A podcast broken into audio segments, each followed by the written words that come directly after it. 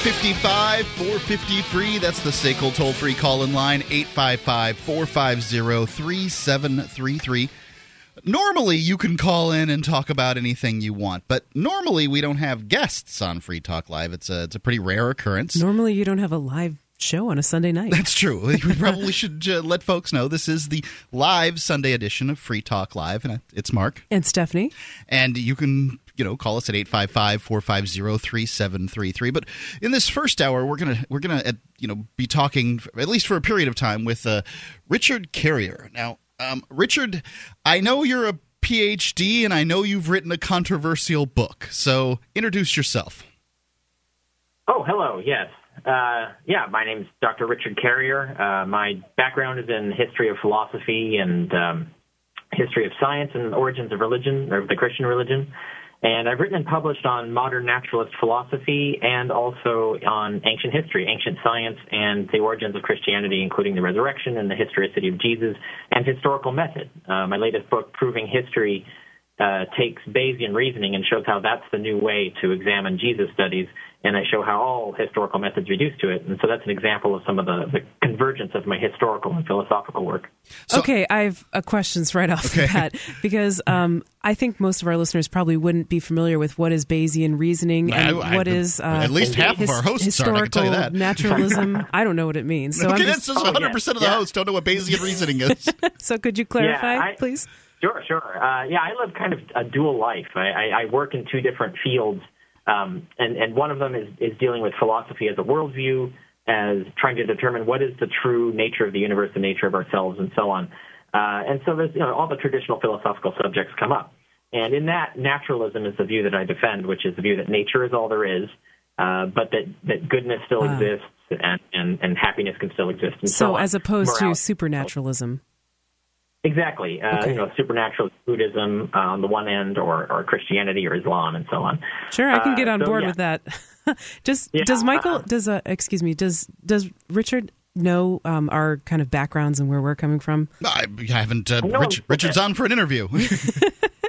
I guess a little bit, yeah. Just so you're familiar, Richard, um, Mark and I have talked a number of times on the show about uh, well, nature, like the nature of the universe, religion, and those kind of things. I am an atheist, uh, but I was raised Jewish. So I, I, said when I came into the studio, I am completely uh, a blank slate on this whole topic of whether Jesus existed because when I was a kid, I was taught not, essentially nothing about this. And then I became an atheist and I said, well, what does it matter if Jesus ever existed? Because the supernatural stuff isn't true. And uh, yeah, Mark, I think, is a little more of a theist than I. Am. I'm certainly course. a theist. Um, but, you know, I'm not your average Christian theist. I was raised Christian and I uh, reject uh, the, the logic of the Bible. And so that's you know that's where I'm at. And as I understand, you're a Quaker as well, right? That's right. I am a Quaker. Um, you know, the, yeah. there there are certain, some Quakers are not necessarily the, they don't have to you don't have to be a theist to be a Quaker, nor it's just mm-hmm. sort of a method of sitting in silence. Yeah, yeah. Well, I mean, I think the, the the moral platform of Quakerism is actually one of the most admirable among Christian sects. So, uh, good on you there. Most most folks feel the same way. yeah. So yeah, now you have a uh, controversial uh, book that you've put out here. That's right. That's right. Which gets me to the other side, my, my other life, uh, which is my, my my actual PhD that I got from Columbia University was in ancient history, ancient intellectual history, so ancient philosophy, uh, religion, science, and so on. Uh, so I've also I also do a lot of work in ancient history, and the two fields together, philosophy and ancient history, have put me involved with historical method. Like, how do historians understand the past? What is the logic behind sound historical reasoning? Mm-hmm. Uh, so I've been involved with that as well, and then of course heavily involved in in Jesus studies. You know, it, it, combating a Christian apologetics and supernaturalist apologetics and so on.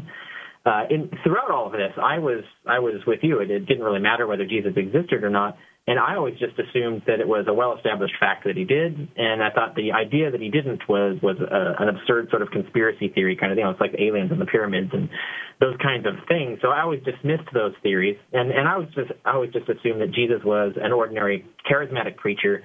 Um, we have lots of examples from anthropology, uh, the whole ethnographic record of people like this who, who can uh, appear to perform um, miraculous healings and things like that, but don't really. Sure. And then had some great ideas, and, and then of course then myths and legends grew up around him, as they did around so many uh, famous people, you know Alexander the Great and, and and so on. so, so this, I just it, that seemed like the obvious explanation for the evidence, and it, it wasn't a, a, threat in any sense to my atheism or my naturalism. It just it fits right into the, all the expectations of history. All the other religions have similar stories, um, but uh, several people really insisted that I needed to look into it further, and especially concentrate on Earl Doherty's book, The Jesus Puzzle. And they said, well, you know, most of this Jesus myth stuff is really garbage. It's really terrible argumentation. But this this book seems to have a, a really good scholarly argument. And so I said, okay, I'll, I'll look at that. Uh, and so I did, and I wrote a review that was kind of mixed, but it was uh, unexpectedly positive. I, I realized that he actually had a better argument than most people were giving credit. Uh, now, it's still true that a lot of arguments for G- the Jesus myth are bad. Uh, even arguments that aren't terrible are nevertheless, I think, unconvincing. Uh, but if you once you sweep away all of the all of the garbage arguments, all the conspiracy theories, and, and, and all the quack arguments, and, and then even all of the the, the sincere arguments that, that are unconvincing, once you get all of that away, there's still a few arguments left that are compelling. Um, now, and, I, I, love this position, yeah. Richard. The, the, position that that you've uh, laid out here for yourself, and it is unenviable. Uh-huh. Is I agree with the quacks, but I'll tell you why they're quacks. uh-huh. Go ahead. Oh, yeah, yeah. Oh, yes, right. Um, yeah, no, it's, it's, it's a strange thing.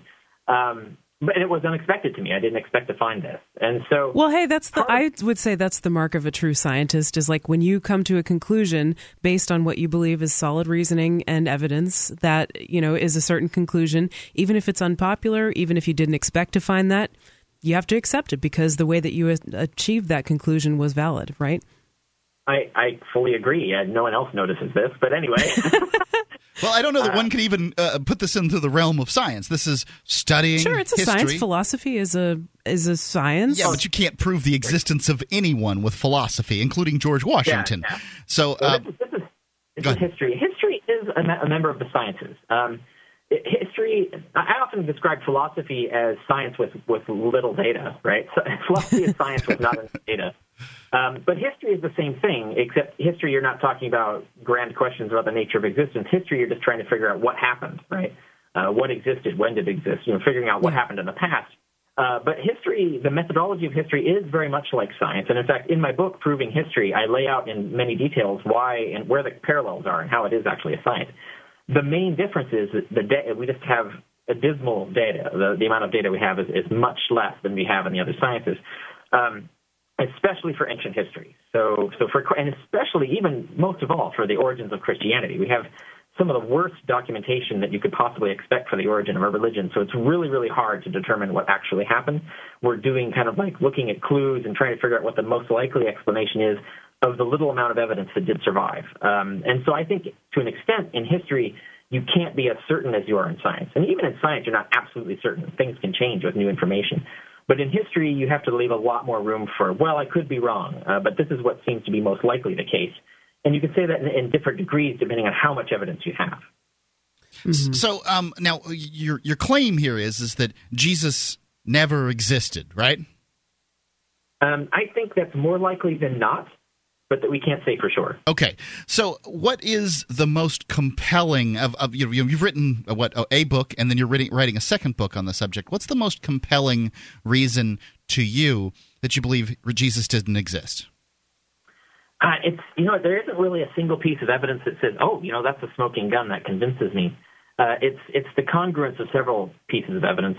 One of them is the fact that the letters of Paul are extremely strange. The, the authentic letters, you have to realize that about half the letters are forgeries, okay. and even mainstream even mainstream scholars agree that agree with that fact. Um, in fact, Bart Ehrman wrote a book called Forged, which is a really good book that'll set you set you straight on where they where the mainstream consensus is on on this question. But only about half the letters are authentic. But when you look at those authentic letters, they're very odd. Uh, I want to hear how they're odd. yeah, I mean, this is this so, is very interesting. So Paul, I mean, you know, the the one thing that we can say about Paul is he wrote at least some of the books that were out there, and he's contemporary with yeah. Jesus. This should be very interesting. Uh, Richard, please hold the line. Oh, yeah, you bet. 855-450-3733. If you've got questions for Richard Carrier who claims Jesus didn't exist, call in 855-450-FREE. Free Talk Live. Tired of that same old government free baklava from Mandrik? How about trying Stateless Sweets government free fudge and caramel? Stateless Sweets are made with real ingredients and prepared fresh for delivery to your home. Order them as a gift, a well deserved decadent treat for yourself, or catered for your next event. Go to statelesssweets.com. That's statelesssweets.com.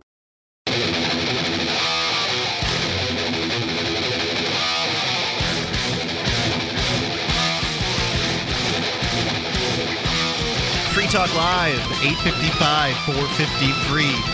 That is the SACL toll free call in line. And normally you can call in and talk about anything you want, and certainly we'll be doing that later in the show. But right now, we've got Richard Carrier on the line. We're doing an interview with him, and it's his claim that, that you know, as a PhD historian type fella, that Jesus never existed and uh, it's it's a bold claim. I mean, I think Time Magazine called uh, Jesus the man of the millennia or something like that, and it's wow. it's interesting. He's so pervasive in Western culture that the idea that this person never mm-hmm. may may never have existed. Yeah, that brings up the question of does it really matter whether he existed because so many people have latched onto these ideas about Jesus and it's like at this point he definitely exists in people's minds at least and he mm-hmm. influences mm-hmm. yeah. the idea of jesus influences a lot of things about culture you know so the, i don't know that question just sort of came up for me mark as you were talking yeah well, well yeah. indeed richard go ahead the the historical Jesus, people, most people are really not even interested in the actual historical Jesus. This is something that right. mainstream scholars have been annoyed with for a while. Is uh, when you start peeling away the myths and legends, even the mainstream scholars who try to discover the historical Jesus end up with a Jesus that, that doesn't fit what anyone wants Jesus to have been. So uh, the people who are, who are really big on Jesus existing, who really need Jesus to have existed, are the people least interested in what uh, these mainstream scholars are discovering or arguing uh, the historical Jesus yeah, is like. that doesn't surprise um, me. And yeah, now so, I want to hear right. you. It's more you, of the shibboleth of it. You had given, uh, you know, that you're going to give us the what you could consider the most compelling evidence mm-hmm. or confluence yeah. of evidence as you you talked about it. But you know, this is it's interesting. From this time, there were you know many different gods uh, sort of circling around out there, and I don't think anybody really believed any of these people existed. I don't think you know, they, they didn't believe that Zeus walked the earth. They didn't think that Sol Invictus had had lunch down here. They really? Didn't... You think people surprised, didn't? Actually, you'd be surprised. okay. Um, yeah. Uh, there, there, were a variety of different views about the gods uh, in the ancient world. Um, and in fact, the masses, the vast majority of people in the time, people who would be the least educated, uh, were often very much uh, in, in the camp of believing that these gods really existed in some form or other, and that some of them had even visited the earth. Uh, I was so thinking that, that if you can true. if you can get people in 2012 to believe that uh, their whatever imaginary friend that they choose exists, uh, or oh, that here we go. that Jesus really existed, then I would be willing to bet that people in the ancient world really sincerely yeah. believe that these things existed. So let's get back yeah. to the history here, Richard. Um, yeah. What what is the most compelling evidence? Uh, you'd said that there's some confluence of evidence, and I'm interested in what is what is that com- compelling evidence? Yeah, uh, of course, I have to point out in, in, going in that I can summarize it, but of course, you realize that, that any scholar or defender of historicity will like take issue with every single one. And and to me, the the interesting thing is what happens at the end of that debate, which is a really long debate, which is why I'm writing books on it uh, to sort of sort it out. But uh, to mm-hmm. just give you the sort of opening volley, the sort of idea that the, the first thing is that the, the letters, the authentic letters of Paul, are strange in the sense that they only seem to know and speak about a cosmic Jesus. His Jesus only exists in heaven and is only known, his sayings and information about him are only known through revelations and scripture. So uh, b- before you go on, this, uh, Paul doesn't say Jesus of Nazareth right? Yeah. He never, doesn't say right, Jesus yeah. was at the well with the woman, the Samaritan right. woman. He doesn't he say. He never talks about his ministry at all. Yeah. Yeah, Go so yeah. this is important for people because uh, you know when Christians, I was raised Christian, strongly Christian, and when they're when you you read the Bible as this sort of uh, compendium, this whole book, and so you get the evidence that you know the the stories about Jesus existing on Earth, and then you read Paul's stuff, but you never really parse each little piece. And mm-hmm. apparently, yeah. and and I haven't gone back and read because I just don't care that much anymore. But apparently, um, Paul never stated that Jesus existed on the planet. Uh, he never makes that a clear statement. He never talks about the ministry of Jesus, never talks about anything Jesus did, never talks about uh, Pontius Pilate or any of that stuff. uh, he and, the only sources of information he ever mentions not only him having but anyone having he doesn't mention anyone having any other source of information about jesus other than revelations private revelations of jesus and scripture secret messages hidden in scripture now there are some passages in, in paul's letters that, that could be taken to infer a historical jesus but they're very vague and to give you an example he, he has this passage in 1 corinthians 15 where he says you know according to scriptures jesus uh, was, uh, basically was, was crucified and was buried and then rose from the dead and then was seen. And was seen by various people. And he talks about this. But he, he doesn't mention jesus being seen before any of this. Jesus is only seen afterwards in this sequence of events. Mm. and so you might wonder well he's saying he's crucified and buried right? That was where i was going. yeah. Yeah uh, but the fact is, there are lots of uh, deities and other beings that have undergone events like that in outer space, and we actually have a Christian document. That's not an early Christian document; it dates uh, it, the text itself might date to the second century. There's, there's debates as to how early it goes, and it's been redacted multiple times. And it's called the Ascension of Isaiah, and it's basically this. Someone wrote a, a, a book claiming to be the secret revelations written down by Isaiah. Uh, obviously, it's a bogus text that someone made up. Uh, but they're representing it as a revelation of Isaiah. And Isaiah was presented with this information about Jesus. Who's Isaiah? And in, in the, uh, Isaiah, the prophet from the Old Testament. Okay. Isaiah? And um, yeah, yeah, Isaiah. Yeah. Okay, sorry. Uh, yeah, you'll, talking you'll layman know, here. From, Lay yeah, you'll people. know him from. Yeah, that's that's that's a common way to pronounce it as well. Isaiah. um, anyway, uh, so in, in, this story, uh, this you know his revelation, the angels tell Isaiah that um, this Jesus figure is going to descend from heaven, become incarnate, and then he's basically going to uh, be executed by Satan and his demons in the atmosphere in, in outer space, what we would call outer space and uh, and then rise from the dead there. He wouldn't go all the way to Earth. Now, this was redacted. There's a little section that was thrown in that actually has him go to Earth that, that throws in the whole Markan gospel and stuff like that. Uh, but we can tell that that was a later addition, and you can see from earlier remarks that the story was going to have him just be killed by the demons in outer space. Uh, to give you another example, we have an early Jewish text, um, the life of, uh, called the life of Adam and Eve, and um, or the Testament of Adam and Eve. And in it, uh, the body of Adam is buried in the third heaven. So basically, up in outer space, there's, there's, that's where the Garden of Eden now resides, actually. And Paul actually mentions in his letters uh, either him or someone visiting this Garden of Eden in the third heaven. Uh, so we know this is a belief shared by the, the Jews of, of, of Paul's group and the Christians of Paul's group. So uh, there was a belief that, that Adam's body was buried up there. So you could be buried in outer space. So the, just the mere fact of mentioning a crucifixion and burial doesn't necessarily entail existence on earth. So that leaves us the question, well, what is he talking about then when he talks about Jesus being crucified and buried? And he doesn't mention anyone seeing this or knowing about it except the revelations in Scripture. Um, what does he mean? Does he mean something in outer space or is he referring to something on earth? And that's the, sort of the challenge. But the weird thing is, is that, that you would think if there was a recent charismatic ministry of Jesus, that he was so powerful and influential in, in his preaching, that he started this movement that would last for decades and grow uh, that debates and, and so forth would be would exist around the nature of what happened to him, what he did, what he actually said. You have issues of, of eyewitnesses, like if, if Jesus is said to have said one thing and then someone says he said another, you'd be arguments over who who was there to hear it and so on. But we see none of this in the letters. There's no debates are resolved by saying, well, so and so was there, and, and Jesus said this at this occasion. He never mentions, for example, well, I know Jesus said this because Peter was there and he said, and so on. So this well, kind of thing that we would expect, this kind of discourse about uh, questions about Jesus. Richard Carrier, um, you know, I've got, a, I've got a question on that because I yeah. know that mm-hmm. Paul uh, was supposed to have met some of the disciples, including Peter, and there was a right. bit of a kerfuffle that went on there. Mm-hmm. And I want you to yeah. To hold on to this, um, you know, until the next next segment. Um, is that well, you know, Paul met P- Peter, and Peter met Jesus. So, I mean, you know, who who who who knew what at what times? Uh, I, you know, I'm very interested in this. Free Talk Live, 855 online Bitcoin poker at sealswithclubs.eu.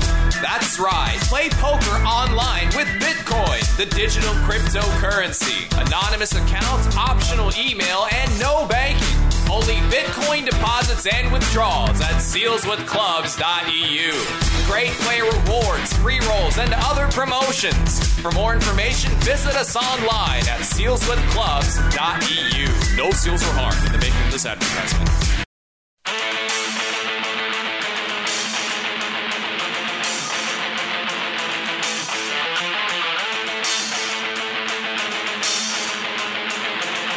Free Talk Live, 855 453. It's a SACL toll free call in line, 855 450 3733. It's Mark with you. And Stephanie? You call in and talk to us about, well, at this point, um, what Richard Carrier is talking to us about, which is did Jesus exist? And I think it's very interesting because we live in a in a world, in a culture, in a society where Jesus is ubiquitous. Um, I mean, you know, the Oh, church yeah. is on every corner, and the idea that Jesus may never have existed at all, from a historical standpoint, is very interesting to me. So I, you know, I'm, I'm that's why that's why I've got Richard on the phone here and um, talking to him about it. Richard, are you there? Yeah. hello. Okay, Yeah. great. So um, we were talking about the sort of the uh, you were talking about Paul and the compelling reasons why um, you know that Jesus may not have existed. But I found one that was very interesting. Is there's a claim that Nazareth didn't even exist when Jesus was around. Um, what is this? One of these crackpot claims that uh, circles out there? Because I mean, there's certainly there were Nazareans. Wasn't uh, Samson one of those?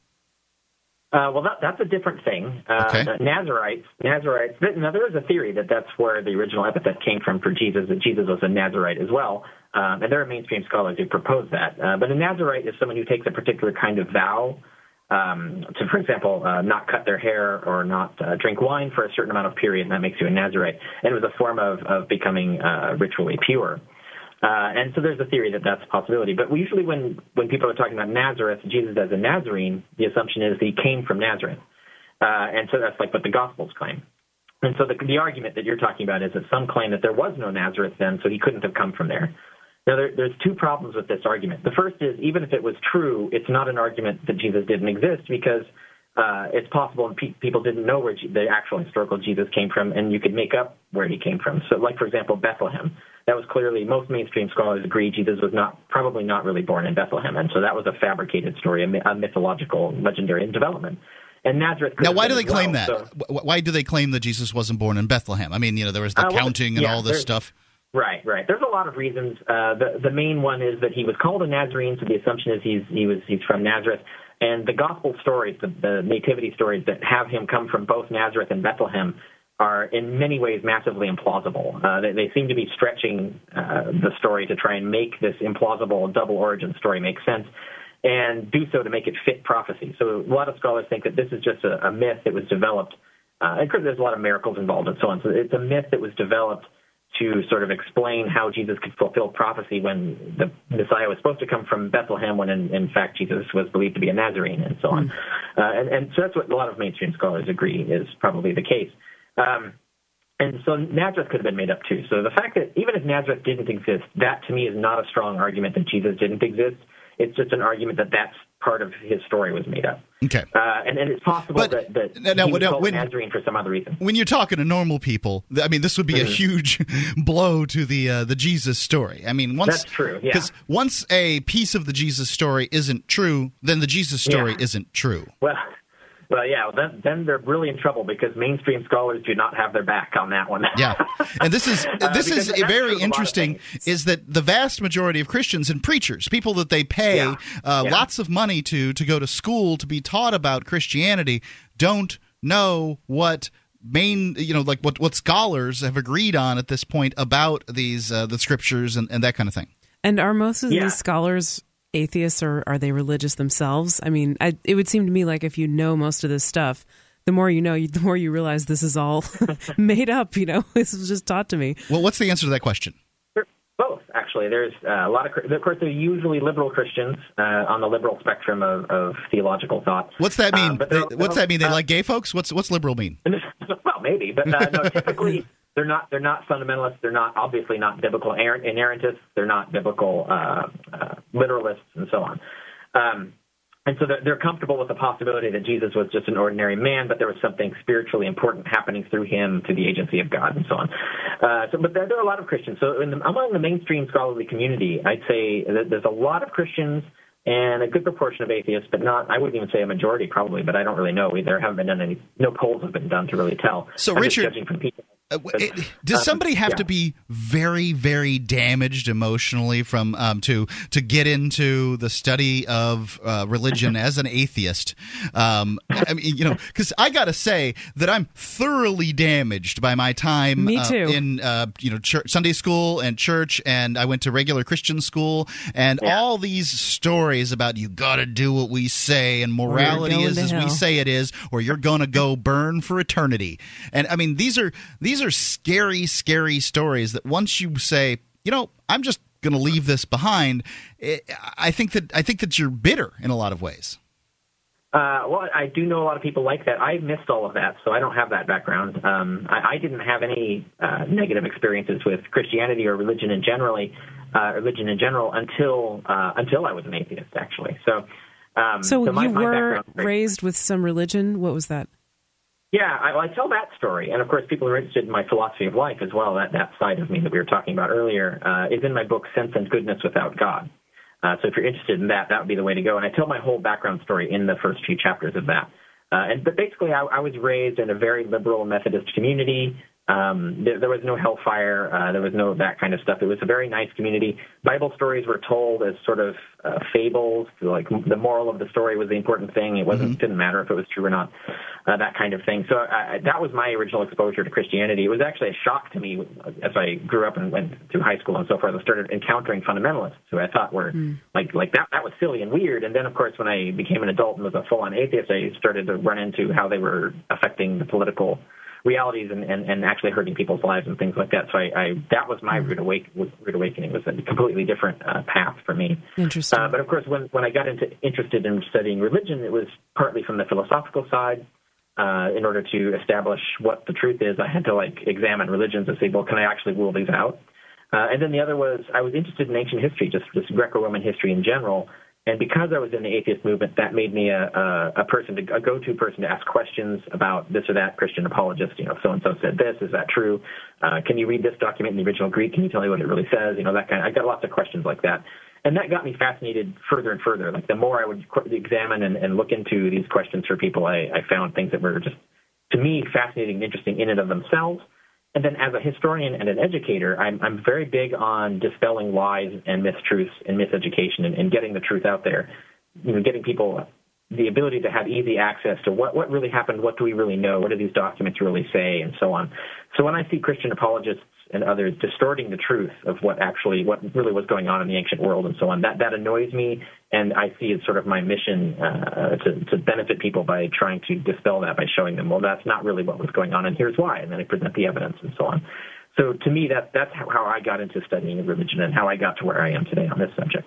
Now, um, uh, pedanticism essentially is uh, is the the reason you just don't like people saying things aren't true. So, um, I, I, guess yeah. what I want to do here is I want to, um, you know, for for the average person listening, and you know probably the average person because you know whether you're a theist or, or not a theist the chances are you believe that jesus existed. What um you know what would you say to them as the most compelling uh, reason that uh, you know jesus might not have actually walked the earth I'm sorry. Say say to whom? What what group of people? Just sort of the average individual out there. I mean, is there is there the sort of a, a nugget that you can dis, uh, distill because yeah, you know. to sort of when it comes to Paul, um, you know, and deciding yeah. that some of his books are true and some are not true, and and the ones that are true are still written in sort of a strange way. So Paul may have been high on mushrooms or whatever it, you know the, yeah. the the story is, and it's it's hard to say, right? you know, some guy. 2000 years ago wrote some stuff down and now right, we've got to believe that stuff Right. yeah, there there isn't because even if I were to give you like one nugget, uh, for, like for example, I could point out that there was this Jewish scholar who was a contemporary of Paul by the name of Philo. And Philo was writing uh, books about Jewish theology, and he mentions there was this, this belief in a Jesus figure who was a cosmic being who was called the firstborn son of God. He lived in heaven, he was one of the first things of create first things God created, and it was he was the agent of creation. This this Jesus figure. Hold on, uh, just, just hold it, hold on to it for just one second here. We'll be yeah. right back with uh, Richard Carrier, 855-450-3733, Free Talk Live. If you've listened to Free Talk Live for any length of time, you're familiar with Bradley Jardis. Brad is the former police officer that now embraces the ideas of liberty, and now he's running for sheriff of Coos County in New Hampshire. Sheriff is a very important position from which a liberty oriented individual can protect many rights of the populace. Any U.S. citizen can donate to his campaign up to $1,000. He's hoping to raise as much money as possible for his campaign, and his chances are quite good.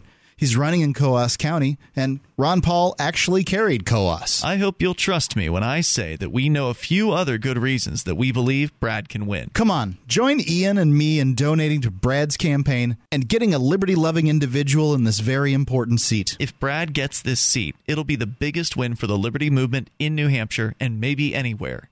Give what you can at bradforsheriff.com bradforsheriff.com. This was paid for by Friends of Bradley Jardis, Bradley Jardis, fiscal agent.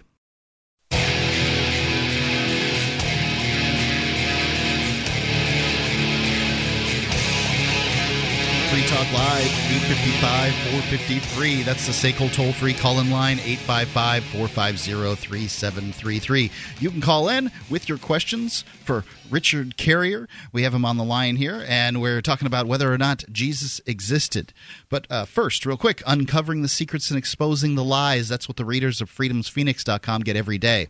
Readers of freedomsphoenix.com are constantly provided the detailed real news that lies between the lines of propaganda and the relationship that we all have with coercive governments.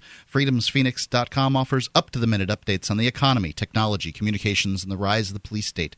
Go now to freedomsphoenix.com. Sign up for their free daily dispatch. I'm on it. So let's go back to Richard Carrier.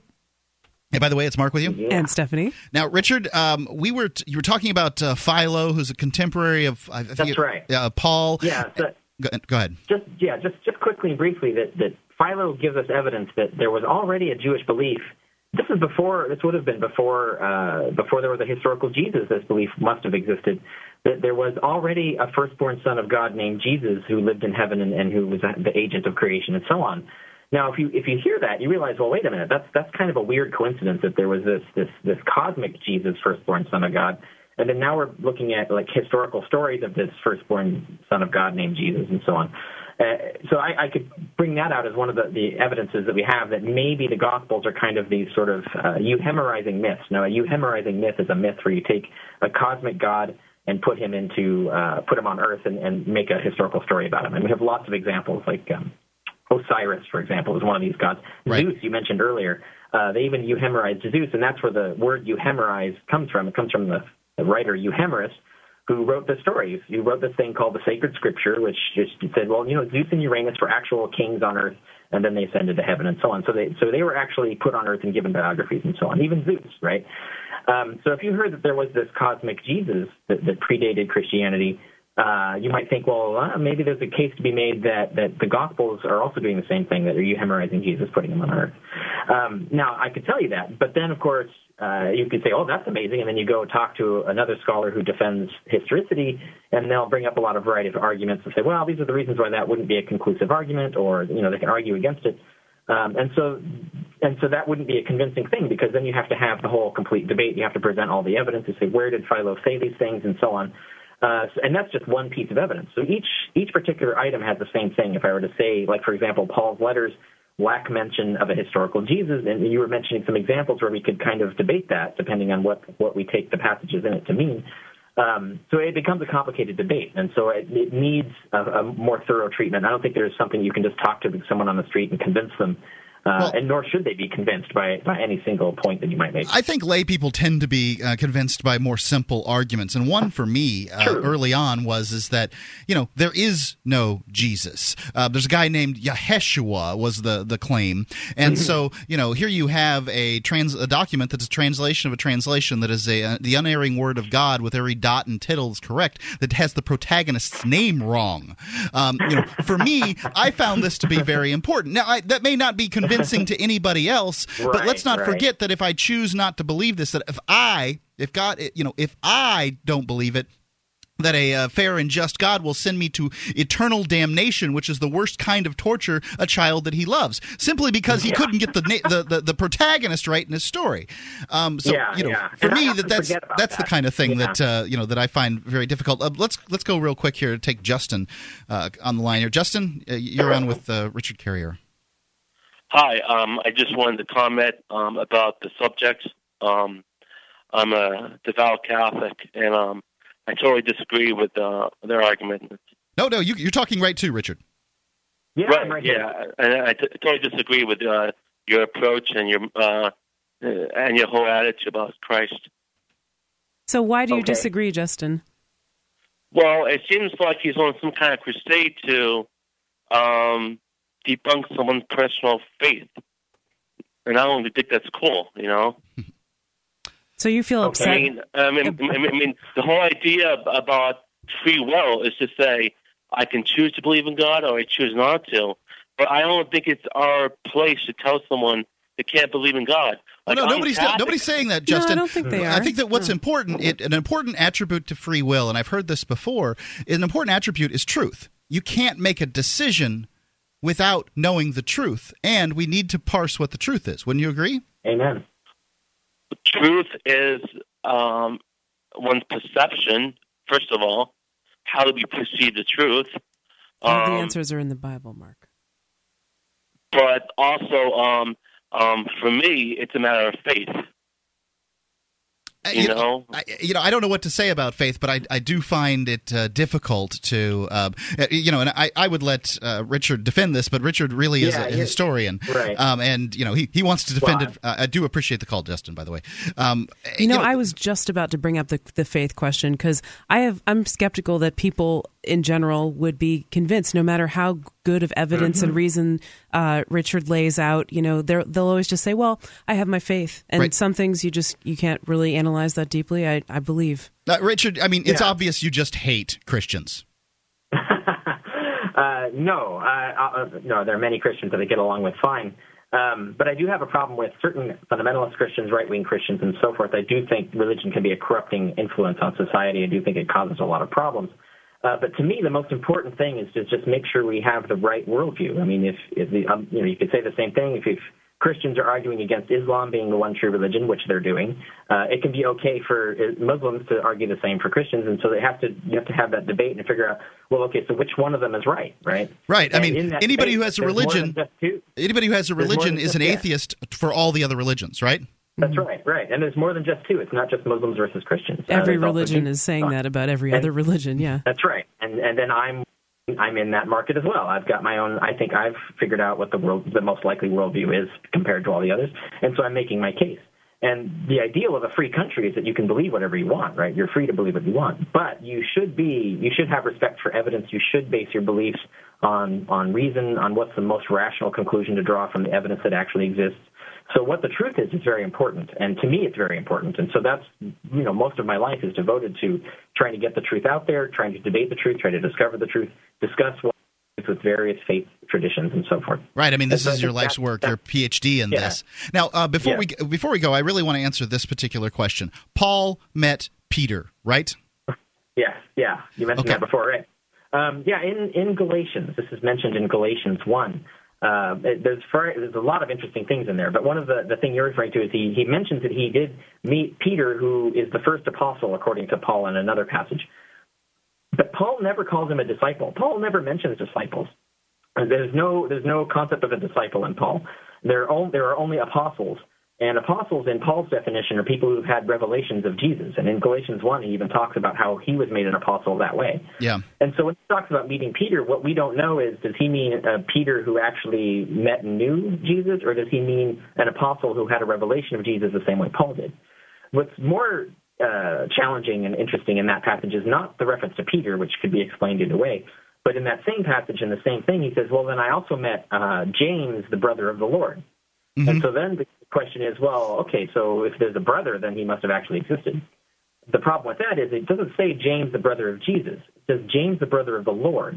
And in Christian theology, as even Paul says in his time, that, that Jesus was adopted by God and became the Son of God. He was the firstborn among many brethren. That's Romans 8, verse 29. and and there's many other references in Paul to when you become baptized, you are being adopted as the son of God, and therefore we're all brothers. That's for the Christian concept of the. We're not the born brother. as sons of God. Go ahead. No. Go ahead. Go You- ahead. you- yeah, continue Paul- your line of thought. I'm sorry. this is Paul's, this is theology. What what current Christian sects believe is a whole other matter, but uh, this is what Paul argues. And in, in Paul's argument, when you become baptized, you become adopted as the son of God, and and that's how all Christians are brothers, and that's why they call each other brothers. But that means all Christians are brothers of the Lord, right? Because Jesus is also the Son of God. We're all sons of the God, and you know Paul says Jesus is the firstborn among many brethren. So we're all brothers of the Lord. So brother of the Lord was an early would have been an early uh, name for Christian or it could have been a special title, like you, you could gain a particular rank that would earn you that title and so on. There's a lot of mystery religions that had similar kinds of ranks. So the question is, when he says James, the brother of the Lord, does he mean the biological brother of the Lord, or does he mean the adopted brother of the Lord? And that that's that's the challenge. And you can't answer that question from just that passage alone. You have to go out and look at all the remaining evidence and say, what is the best explanation of all the evidence there is? Uh, and and that's that's that's a long, complicated process. And that's my next book, which will come out next year. Uh, on the historicity of Jesus Christ, we'll examine all of that evidence. I want to talk about if, if it's possible, Richard. I don't want to take up your evening. I, I told you an hour, but I have more questions. so uh, if I can hold you through um, the the top of the hour um, here, that would be really great. I've got a couple more questions, and I want to talk about the books that are coming out. It's Richard Carrier. Um, he is the the author of uh, several books here, a couple books on uh, whether or not Jesus existed, and I think it's very it's very interesting. Believe it or not, I mean, you know, uh, maybe Jesus could have existed, could have not, but I think that you know he's making an interesting uh, a case. 855-450-3733. Call us if you think this is heresy. Well, I suppose. Uh, you know, any question you have, 855-450. Hi, I'm Richard Grove of TragedyAndHope.com, and thanks to the help of Mark and Ian here on Free Talk Live, we've created this call to action to help raise awareness for John Taylor Gatto. In 2001, former New York City and State School Teacher of the Year John Taylor Gatto published The Underground History of American Education, detailing how public schooling creates obedient workers and debt slaves. Now John delivers a message which he calls Your Birthright. It's titled The Ultimate History Lesson and it's a five hour journey illustrating how and why our public schools are dumbing us down and what we can do about it. Therein referencing more than 200 footnotes and 30 classic texts. John suffered multiple strokes in the weeks after filming this interview and he's in need of your help as he continues to recover. Please click the banner on freetalklive.com and enter the coupon code FTL and we'll send you the ultimate history lesson on four DVDs plus a free 15 hour MP3 bonus DVD. Thank you for tuning in and not dropping out.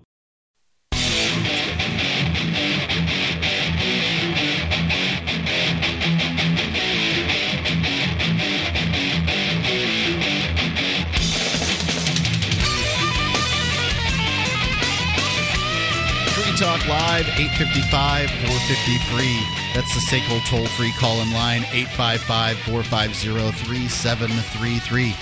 And we're still talking to Richard Carrier, who is uh, uh, the author of, uh, well, a couple of books here on the idea that Jesus never existed. Not that he's not savior, but that he was a sort of a more cosmic god, like so many gods were at the time, you know, existing in heaven or outer space or wherever. And it's uh, it's very interesting. I don't know that I'm entirely convinced, but uh, you know, I haven't spent my life's work doing it like Richard has. Let's uh, bring Richard back in line. Richard, you there?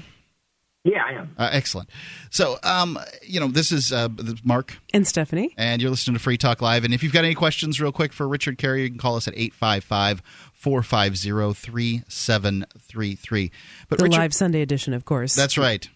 uh, Richard, okay, I am struck by some of the things that you're saying, and now I'm believe me, I'm not very deep into this. I tend to think it doesn't really matter too much because I'm already, you know, I already have my own views on things. I'm an atheist, and it doesn't make too much difference to me whether Jesus existed in a, in a as an actual person or as just a figment or you know a, a cosmic idea or whatever. But I'm kind of struck by some of the things that you were saying and how much they like the third heaven and stuff, and how much it just smacks of like aliens. And uh, like there are lots of people who talk about ancient aliens, and like there are some Christian paintings that are really weird that have like rocket ships in them basically and it looks like people are driving them and I've seen a couple of these before. I haven't gotten too deep into the rabbit hole on this and I think that's probably a good thing. But like do people ask you about that or can you relate those in any way? Ancient aliens, Yeah. basically. Yeah, oh, well, yes, on the ancient aliens, but I've yet to have someone connect that to the Jesus story. Um, yeah, I, I'm, which I'm surprised uh, actually that, that you think that would be an obvious one. Uh, but no, I used to be for long ago. I, I wrote a as a journalist. I wrote an article for the Skeptical Inquirer on a Fox News special about aliens building the pyramid, pyramids, uh, the Great Pyramids of Giza. And ever since then, it's died off a little bit recently, but uh, ever since then, for for many years, I got you know emails from from these people who who advocate some alien theory or other the design of the building or the pyramids, and they you know want to send me their thousand page dissertation or whatever on it. I'm sorry so yes, to hear I, that. I have yeah. I, I have run into that, so I'm, I'm familiar with it. You know, I'm, I'm interested in. I've always. Uh, yeah, I didn't mean to, to to to pull this entirely off track, but I'm very interested in this idea that aliens uh, somehow did this stuff because so, Richard, do you believe that that aliens did build the pyramids of Giza, or please say that you do. Obviously not. No, I Please, mean, if, Richard. if aliens if aliens built built something, it would be something more like it would something be way more awesome than a pyramid. I mean, pyramids. don't people say it was a landing No. platform and there's like a hole on the side of the pyramid That's a that- funny way to land for you to go out of it? yeah. Yeah. Well, I mean, it, it's why, why make it out of local stone? That's just a bunch of blocks of stone. I mean, when when you could when you I mean, look at the technology we have today, it's way better than that. Uh, and and you would have the, not just the technology of the structures, but the, the materials technology. I mean, we can make materials So now. people wouldn't know it was superior. aliens. Well, now, now they love to talk about the Yeah. Neph- Nephilim, which is this uh, this breed of giants that was killed off by uh, God's flood. And this was really the reason that God had to flood the earth, is because uh, that Right. the, the angels had gotten and bred with the humans and created giants, or something bizarre like this. connect that with aliens. Yeah, that, that is actually the the angels coming down and, and interbreeding with human women. Is actually that was pre-Christian Jewish mythology. Yep. That was actually that was something they actually believed. And now- and uh, But- but- but yeah, real so quick, I could tie humans- that in with aliens. Humans have 99% of their DNA that's shared with chimpanzees and like 90% that's shared with like protozoans. I mean, you know, the, the DNA chain is is is, you know, very comparable with all the animals on the planet. Uh, well, yeah, we're we're so similar to Neanderthals that we now know that we were intermating with them, that we're actually having Yeah. babies. You know. So, There's an interesting um, theory, by the way, is that uh, that music is uh, very human. That it's it's part of it. It's sort of an accidental human Hmm. uh, attribute, and that people who don't have rhythm, like myself, might be more a Neanderthal or more other uh, uh, uh, other beast, whatever that might be. I already know you're a Neanderthal, Mark. Club you in a second, sweetheart. So, Richard, um, tell us about these books. Uh, we, you know, we, I brought you on to, to tell us all about how Jesus uh, didn't exist and that kind of thing. I haven't let you even talk Yeah. about these books. Which ones? I know you're you've got many books. I've been to your website, and uh, you know, tell us about the ones that are coming out about uh, Jesus. Uh, you have one that's out that says Jesus doesn't exist, and one that's coming out that's more comprehensive, right? Right, and I have some other stuff out that's relevant. Um, but if you, for anyone who's interested in this, uh, you can go to www.richardcarrier.info. That's info. Uh, and and that's carrier like a carrier pigeon, right? just like, the word, yeah. Okay. Richard Carrier, all one word for the for the website. Um, yeah, just just like the dictionary word. And there, there's a link for Jesus studies, and you can look at what books I have and, and things like that and other writings. Um, but relevant to this is the, the book that just came out, which is Proving History, Bayes' Theorem, and the Quest for the Historical Jesus. Uh, basically takes the first step in this argument, which is asking, do we even have a valid method in Jesus studies? And, and the conclusion is no. And it wasn't just my conclusion. There have been many mainstream scholars who've come to the same conclusion, and I, I quote them and talk about them in the book. And, and I show why the methods don't work and why they, they fail to establish the things that they claim for them. And then the rest of the book is explaining, well, what method should we use then, and so on. And so I, I build this basically idea of what's a sound historical method, what are the logic, logical principles behind it, and so on. And at the same time, I have a chapter and, and, and other material dealing with all the claims that we, we think we can prove about the historical Jesus and why we really can't with the methods that we have. And, and so I, I, that, I cover all that. And so it basically shows by the end of the book, we need to look at the evidence again with a new method. Uh, so, so Okay. that, that next that next book will be on the historicity of Jesus Christ, which will be out next year. Now, okay. I have one just- last question. Go right ahead. Okay. It's sort of a big picture question, I guess you could say. Richard, are you just writing about this because it's interesting, or do you actually hope to convince people with like reason and evidence that, yeah, maybe hmm. this is probably true that Jesus didn't exist? Like, because I mean, to me, it seems unlikely that people are going to be convinced by that because this is such an emotionally based issue. Like, I don't think the reason that they believe in religion or Jesus in the mm-hmm. first place is a logical one. So, why would logic convince them that he didn't Right, exist? right. You know? Yeah, well, first, if you, if you think in the long term, like 100 years from now, uh, anything can happen. But my, my aim isn't really, I'm not so much concerned with convincing people who are not interested in scholarly arguments, but the same people who, who already reject the mainstream historical Jesus arguments of, of mainstream scholars. Mm-hmm. Uh, my, my interest is to present the argument in a way, which it hasn't been done yet really, uh, in, in a way that's, that's acceptable to the peer review standards of my fellows in my field and of, of fellow biblical scholars, of uh, historians, and so on. Uh, so that I can at least hopefully persuade some of them to see the merit in the argument, uh, and so that it will become a bigger conversation among the, the experts in the field who will actually talk about this, the competing theories of, of the historical Jesus versus the mythical Jesus. Um, gotcha. and, and I want to create, I want to create that new dialogue in, in the, the scholarly community, and I want to make it, I want to bring it up to a really serious scholarly level where we're talking about, about the evidence on, on a high level.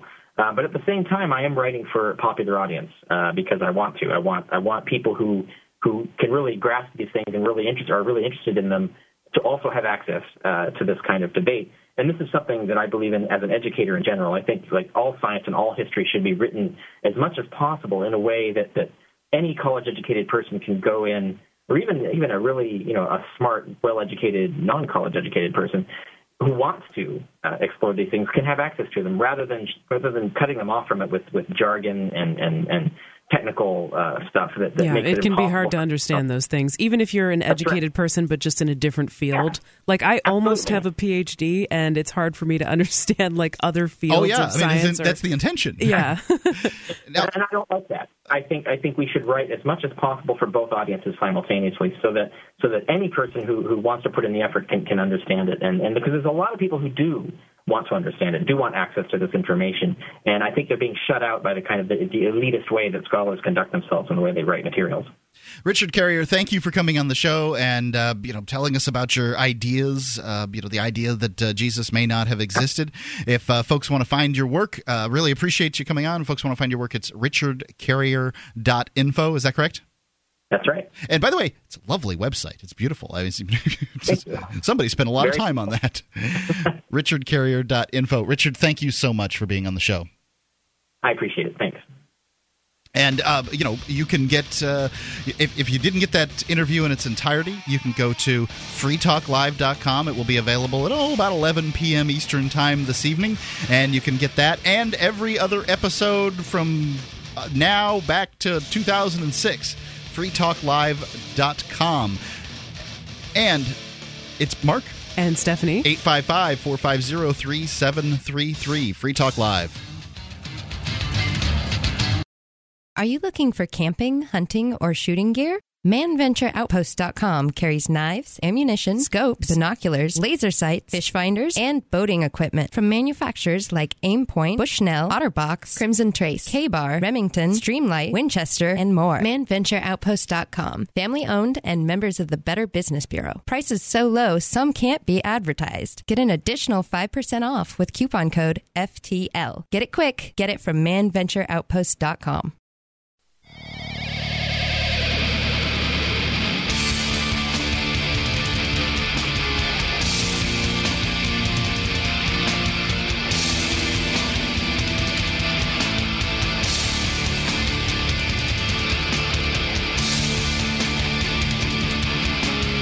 Talk Live. 855 450 3733. You can call in about anything now. Anything. on the live Sunday edition of Free Talk Live. do thank uh, Richard Carrier for coming on. We don't normally do interviews, uh, but you know, I thought he had something interesting to say. I mean, it's uh, Jesus is such a foundational figure in Western culture that the idea that he might not have existed is pretty radical, and I wanted to hear what he had to say on it. So uh, glad I did.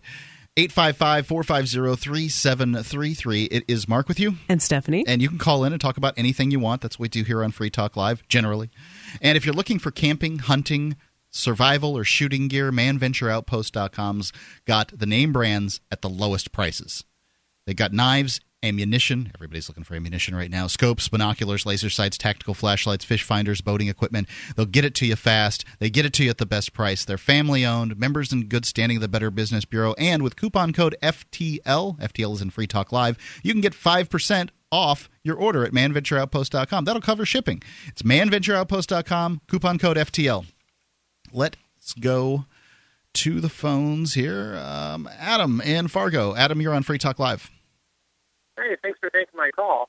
Absolutely. I actually, I actually heard something that I thought is definitely worth bringing up that Richard had mentioned when he was talking about how he tries to write in in a way that he's not using so much high level jargon that most college educated people can understand it. And that's the uh, the thing that I really was gripped by at the end of my undergrad degree, where I got an undergraduate degree in philosophy, which uses a lot of jargon, a lot of mm-hmm. complicated words, and even makes up its own words. Really? And- okay. All fields do. So, well, I, I agree. All fields do, but it's the idea that it makes a lot of the more complicated topics very inaccessible. And for me, right after college, I couldn't get a job anywhere, so I was working in a restaurant. Mm. And I don't, I don't want to put down restaurant employees, but a lot of them didn't have higher aspirations, and a lot of them weren't very well educated. So for me to try to talk about the stuff that I was reading about and found really interesting was hard. yeah. So what I did is I spent a lot of time trying to figure out how I could explain these ideas to people in simpler terms. hmm And what I started realizing is that some of these some of these fields, like philosophy, uh, neuroscience, anything that needs I don't know at, at least a cursory understanding of something, is they're they're going to die if there's not some way for average Joes or Janes that have a just a basic curiosity to get into them. I agree with you. I think historically, all those fields that were kind of more, I guess, intellectual, um, people wanted to keep others out. It was only like a select few who were sort of allowed to be in those. And maybe that was protectionism or elitism. I don't really know. But now I think they're in trouble because these things don't have much, you know, practical. They've gotten so jargonized and so specialized. They don't really have much practical appeal. And so I think maybe their last hope is to have more people understand what the heck they're talking about, right? Yeah, exactly. And and for me, I ended up getting away from even discussing the topic, but rather discussing the the validity of of the topic and convincing people that yes, in fact, this is worth your time. And uh, one of the places that I ended up spending the most time was on morality because, well, I, I don't remember how it got up, but anyway, Well, yeah, So- morality is extremely practical. I mean, yeah, I mean, it- it's, it's it's ethics. something I wish are that we'd spend more time on. the decisions that you make all the time. It really affects how you live your life, but only academia could take something so interesting and so applicable to everyone's life and make it into a droll, boring, jargonized thing that nobody wants to care about. Well, I I agree. It it, it has to uh, some degree been turned into something pretty boring. And one of the things that I try to illustrate is I said, well, think of it this way, Joe or Jane. When you make a, a bad ethical decision, who hurts? Your mom, you, your neighbors, your siblings. When the people that are in charge make bad ethical decisions, who hurts? People die by the hundreds, by the thousands. People lose their their fortunes. People never get a chance to get anything above poverty. People starve. Morality is important, and that's why we need to talk about it. And and you know we we went around and around, but it's the idea that convincing someone that this topic is worth their time, even if they don't understand much about it, and that's that's my approach. Is it's it's great that someone understands that accessibility is is absolutely necessary. Mm. Adam, thank you for the call. 855 450 3733. You know, language has been used all along in order to essentially enslave, uh, to keep people ignorant. And I think that, uh, you know, it's. oh, to keep them out. Yeah, Yeah. it wasn't it was a huge deal when people were actually able to read the Bible, right? Because Right. they didn't have The to Gutenberg Press rely everything. on priests to interpret it for them. And you know, the same thing with the two biggest professions I think that still are keeping people out, law and medicine, you know, where they use Latin to confuse and uh, uh, obfuscate the masses, right? That that can't understand what they're saying. I mean, medicine I think is getting better slowly, but historically, really, like all this Well, there's competition in medicine. You can go to chiropractors or you know naturopaths and these other people. Oh, the What- AMA would love to limit that, Right, but, but as much as possible. And, and speaking as a uh, med student yourself, uh, y- you uh, you know have some understanding, but uh, you know there's there's competition. Whether you consider it good competition or bad competition, it doesn't change that people are out there competing for that medicine dollar, and therefore medicine has to become more accessible. Whereas law, there's no one out there competing for that law dollar. You all have to compete in the same arena. There is, uh, you know, that's it's the legal system, and the legal system is the legal system, and you don't have any other don't know. options to it. People people can represent themselves, or they can. In New Hampshire, there is a little bit more like you can have a person of quote good character, right? Act as your legal representative. little bit. There's a not little bit of competition, but Little not bit, yeah. much. Um, I mean, there's competition in the sense that it's that everybody's competing within the legal system, but there's not a competitive legal system. If I if I don't want the AMA's kind of medicine, there's competition that will provide me all kinds of different stuff. That, yeah, I mean, there is some, but it's in many ways not that meaningful. I mean, all of those professions pretty much are still licensed. You know, they they still have very high barriers to entry to get into those fields. You know, uh, they require a ton of schooling and a lot of investment, uh, even within those professions themselves. Well, I think people want their doctors to be well schooled and Oh um, yeah, of course, but also like the amount of schooling can be overkill in some instances. You know, like in order to I guess maybe perform certain types of first aid or like Sure. do certain things. Many nurses You do not doctors need 10 years of medical school and everything else, you know. I mean I, I a lot think of that hospitals just are drives doing up that. the cost. Though. A lot of hospitals are having physicians assistants and uh, nurses perform. But historically, the AMA has universally opposed everything. Like, if a physician can do it, they have opposed anyone else being allowed by law to do that. that's how unions work. Yeah, that's what it is. I don't want anybody but a longshoreman moving Ever this since crate. early 1900s, when they try, you know, use the state to regulate other types of doctors out of business, they've been doing it. 855 450 3733. Free Talk Live. Your opinion on this or anything else?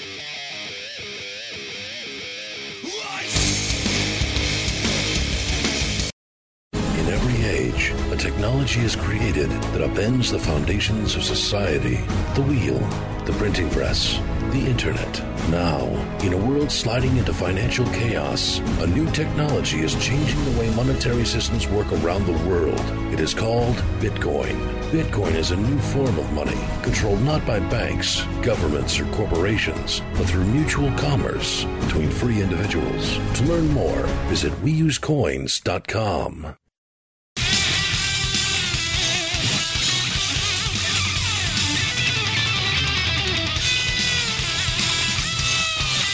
Free Talk Live, 855 453.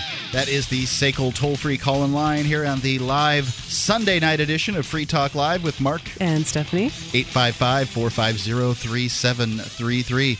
Speaking of SACL CAI, they're a company that handles accounts receivable. You can see their banner at freetalklive.com. It's the top one on the right hand side of the page. The One of the principals over there, Jason Osborne, is a big supporter of antiwar.com. They're having their quarterly pledge drive. And if you want to support the best in anti intervention news and views, go to antiwar.com slash donate. And it really is the kind of website where you can't find this kind of news anywhere else Yeah, on the internet. They are Um, fantastic. you know they, they are a singular news organization antiwar.com slash donate let's go to davis calling in on xm davis you're on free talk live what's on your mind Oh, yes, sir. Can you hear me properly? i gotcha Okay, I'm on a Bluetooth. I'm on the cell phone. I drive a truck. Uh, thanks for your service heard, yes, sir. I uh, I heard your guest earlier, and uh, there have been deniers of the existence of Christ or Jesus from uh, from his time. They were called Gnostics. right They they believed in a spiritual Jesus, but not in the flesh. right Yeah, you know, and I think that's uh, that's one of the the reasons the Council of Nicaea was uh, convened to, to decide that whether Christ or Jesus was a real person or not, and they decided that he was real. and you know i always wonder about sort of the, the democratic um, you know i mean the, the, the democratic method brought us barack obama uh, george bush bill clinton and his dad uh, you know, herbert walker bush um, i mean you know is it a good system At that time, sure, They were people, weren't they? Just like we're people. They were. I mean, you know, you know how the Catholic Church is today, right? I, I guess. I mean, I, I've, I've only been to a Catholic church a couple of times. Well, what I'm saying is they're people, and that that is the flaw in in everybody's suit is they're dealing with people. Now, when you're dealing with God, uh, there is no flaw. It's free will totally. I mean, you you you talk about liberty and free will, and that's what that's what Jesus came for to give us total liberty and total free will. He did away with all sin. That's when he died on the cross. He gave us a choice to believe or not. But it's totally up to us. There's no force at all. And see that that's where when I look at trees and the storm, I see a reason there. I oh, see same here. Davis, I I, don't- I I, see God. I see God in nature. I, I I do. Now, Stephanie, you don't. No, but when I look out there, I see God. But that doesn't mean that God is Jesus. That is not a um, you know. There, there's no logical step from one to the other. And uh, you know, secondly, for me, what the problem is is that you know Jesus wandered around on Earth for 33 years, so we're told, and um, he didn't bother writing anything down. I mean, you'd think that he would have made some sort of uh, you know, I can't have free will without having facts, and uh, you know, there's no facts for me really to have. There's some people saying some stuff, like you said, the Council of Nicaea voted on whether or not Jesus existed or didn't. Well, you you take free will and you make judgments all the time in everything you do all day long. Sure. It's your preference, right? Because you have the free will, you have the opportunity to choose. That's that's what it's all about. That's that's that's the whole thing. That's but I can't choose, uh, Davis. I, I can't choose without facts. I mean, if, if God wanted me to know that Jesus Christ was, uh, you know, His Son and came to Earth in order to save me, and that if I didn't believe on Him, I would uh, have a fiery, eternal torture. Um, you know, I mean, this is this is a guy that loves me, by the way. Uh, you know, like He should have made it abundantly clear. Now, when my son does something I don't want him to do, I warn him. I hold his hand. I look into his eye. I tell him that, that what what's going to happen. There's going to be a punishment. But I mean, you know, my punishments don't even come close to eternal torment. I have a quote that I'd like to insert here. Um, I don't know where it comes from, but it was just sent to me by one of our producers. An all knowing God knows the evidence I need to be convinced of his existence. An all powerful God is able to provide that, ex- that evidence. An all loving God would want to. It does constantly, whether you want to see it or not. Whether your So it's is too so big. if, if I'm not Who doesn't want to believe, Davis? Who doesn't who doesn't want to live forever in joy and bliss? Who doesn't want to believe the truth? the people who are deceived. People look if i'm deceived and i don't believe that jesus was any more i, I believe he probably was a man. If maybe he w- walked on earth i pr- believe he probably did. And i don't believe he was much different. I believe he's as much a son of god as i am and i believe myself to be a son of god. So therefore i'll call him a son of god but he's no different than i am so I, am, am I deluded? I don't want to believe this. It's Satan Davis, tricking you, I'm Mark. begging God. I'm on my knees begging God, please show me that Jesus is my Lord and Savior. Please. Well, he has. I don't believe he has. He threw him up on that cross for you, only for you. What evidence do you have that cross existed, Davis? Uh, it's uh, called faith. Uh, it's not evidence. that's not evidence. the definition of faith is belief without evidence. You know what? I'm just a dumb old truck driver, but I know people who have the evidence that'll refute your scholar. I mean, they've shown it to me. So, Well, I don't believe the scholar that I had on. Davis, I don't necessarily even if believe them. They they talk about it, it not being a fable that they knew him personally. I'm sorry. Who knew? Uh, who who knew what John. personally? In in the, the book of John, he talks about knowing him personally. You know, right? Yeah, it, that that much is true. It's difficult to know who wrote these uh, books. They were written somewhere between 40 years and 140 years after Jesus' death. I mean, if you can imagine somebody writing, if you can imagine been somebody writing multiple times today about Elvis's death, um, you might have some kind of inkling as to what it what it would have been like. Well, you can always frown on stuff like that and be negative and not want to believe. Well, do you understand? Okay, I made a, I made a um, an important point during the interview that uh, to, for me is motivating. Jesus' name isn't Jesus; it's Yaheshua. I know it's, it's Joshua. Yeah. But uh, see, I've asked that about about. Uh, I've done the same thing. I was listening to you. I about I guess probably about four months ago, and heard heard you say the same thing. And uh, I asked this guy at church. He was he was a pastor, and he he's a smart dude. He said it. That's right. It's just it's the anglicized Joshua. You know, there was a bunch of Josh uh, Joshua's at that time, and uh, they took it and made the name Jesus just so he would stand out. I, I just find that you know if I'm supposed to believe on his name and be saved, and I'm believing on a name that isn't his name, that to me there's a logical break there. And now it, it doesn't have to be that way for you, Davis. I like your faith for you. That's fine by me. Uh, I'm not here to try to convert you, but you know for me. What my concern is is that God will send me to hell when I won't believe on the name of a guy whose name isn't the name that I was told that his name was. Uh, God won't send you any place you don't deserve to go. All right. Well, I guess I deserve and- to go. Well, hey, let me tell you one thing. I, you don't know what I've been through in my life, and I don't know what you've been through, and it's all it's all personal. It's all up to you.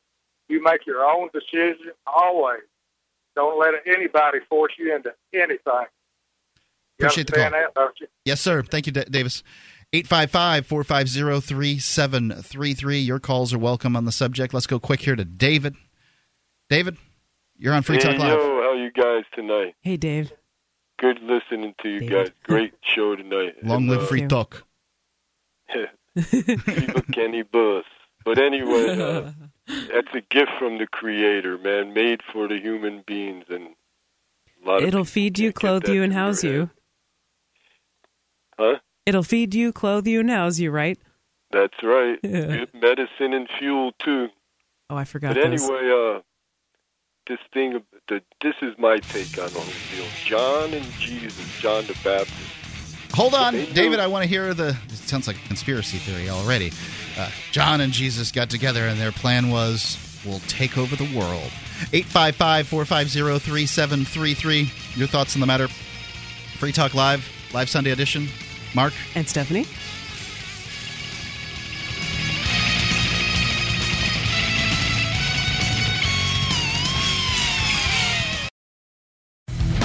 As a smoker, you know traditional cigarettes are unhealthy, and the taxes feed the very beast stealing your freedom to smoke. That's why the Vapor Station offers an assortment of electronic cigarette kits. Each rechargeable, refillable kit is an effective, affordable alternative to smoking. No combustion, no tar, no foul lingering odors, and no smoke, secondhand or otherwise. Just inhale pure enjoyment and exhale vapor. Take a puff just about anywhere without getting hassled. Get your e cigarette kit now at vaporstation.com.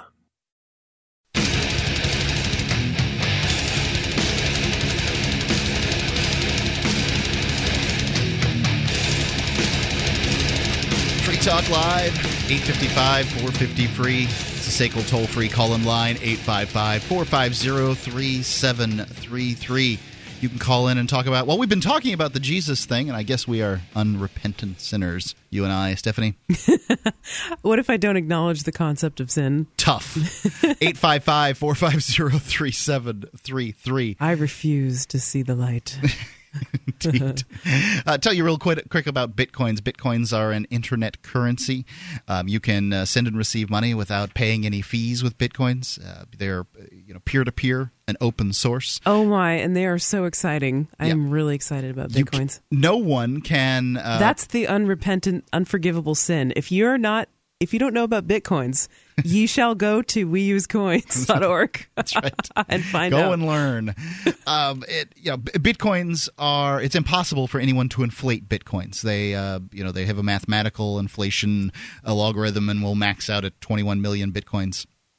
It is impossible for anyone to mess with your account. So you can have a bank essentially traveling with you all through the, throughout the internet. A They- global bank. Yeah, they have to break the internet in order to mess with bitcoins. And they are an amazing they- they're the next step in currency. Things are always evolving in this world and those little green pieces of paper you've got they're old news. Um, Bitcoins, they're the new news. You can go to weusecoins.org and find out about them. Let's go back to Dave in Montana. Dave, you had an idea that Jesus and John the Baptist were talking, and what'd they Yeah. say? Hey, uh, first I'd like to say God made only a few perfect people, and He put hair on the rest of them.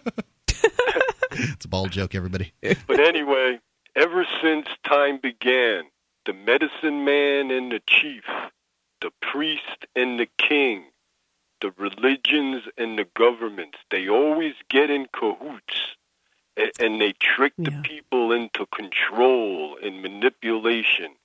And John the Baptist and Jesus was up against the same thing. Religion in cahoots with the empire, with the government. Yep, that's So true. They come up they come up with this idea we got to get rid of this stupid sacrifice they said Yep. they said they they they're, they're ripping off the poor people Yep. they're telling them they can't use this money they got to use that money they got to use this money then the priest tells them the goat ain't good enough they got to go back to the goat seller and get There's a the blemish. other coin and mm-hmm. then do this and do They that can pay, then what they is it, were like, reparations I'm not or getting for their off sins? no more the priests were the medicine Indulgences. Men. You know, they were the guys, the doctors. Much they take care of you, and they they didn't have the answer. So you're a sinner. That's why you're sick. You know, so you got to give me two goats, and then go to my brother-in-law over there and change your money. You know, so they were up against just what we are today, really. You know, they're making us going to go buy the insurance, and we're going to get the crap goat, and the. but anyway, John the Baptist and Jesus come up against this corrupt religion and the corrupt government in cahoots, and and they killed this peaceful guy that had a chance to start a war, and he didn't. He said, "No, I'm not going to start the war. That's why I don't want to end it." And and everybody loved him, and and the, it, the way they called it the way and they started living by taking care of one another, putting up each other in each other's houses. They were the Essenes. They were like they take in people from anything. They didn't care if you was a prostitute. They didn't care if you was a bad guy. If you you forgive each other and and you come in my family, we take care of one. another. They they'll call that communism today, but then this thing grew and grew and grew and and finally the Roman Empire was falling apart and Constantine says, "Hey man, these guys got a good idea."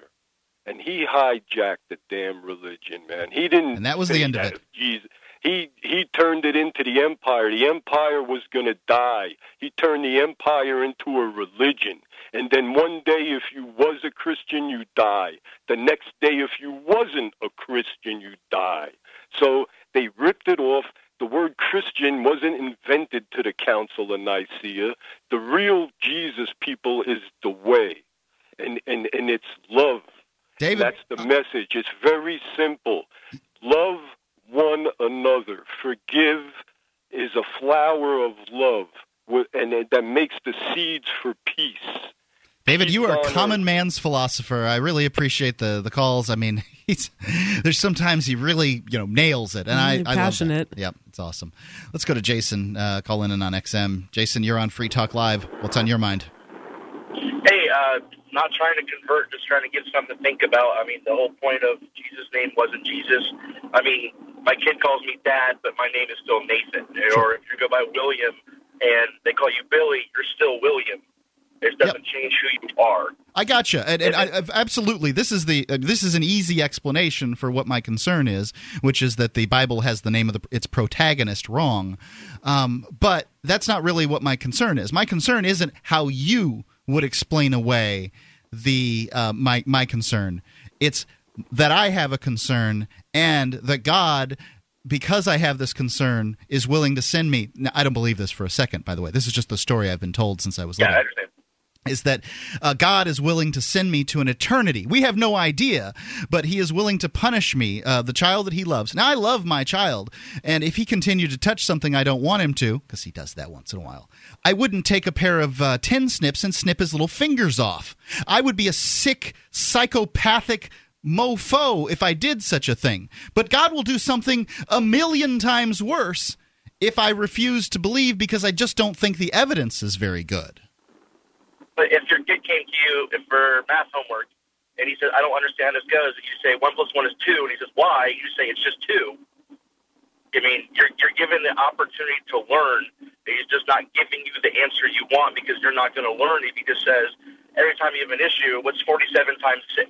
If he just says it's blah, you're not going to learn how to do it. You're not going to get to the path. Well, that's I, I agree. I agree with you that you know, but I can show him. Look, here's one penny and another penny, and these we call this you know this amount of pennies here we call this two. I can show him those things. Whereas when it comes with Christ, to Christianity, I have to believe a set of stories, Yeah. and there's a lot of stories out there with a lot of different religions. I mean, why is God? You know, essentially Judaism has evolved from Zoroastrianism, Christianity's evolved from Judaism. There's all kinds of different religions out there. Um, the Mohawk Indians believe the world is going is traveling around on the back of a giant turtle. If I refuse to not believe that the world is traveling around on the back of a giant turtle, then I'm going to go to hell. I mean, this is just. I don't think they have hell.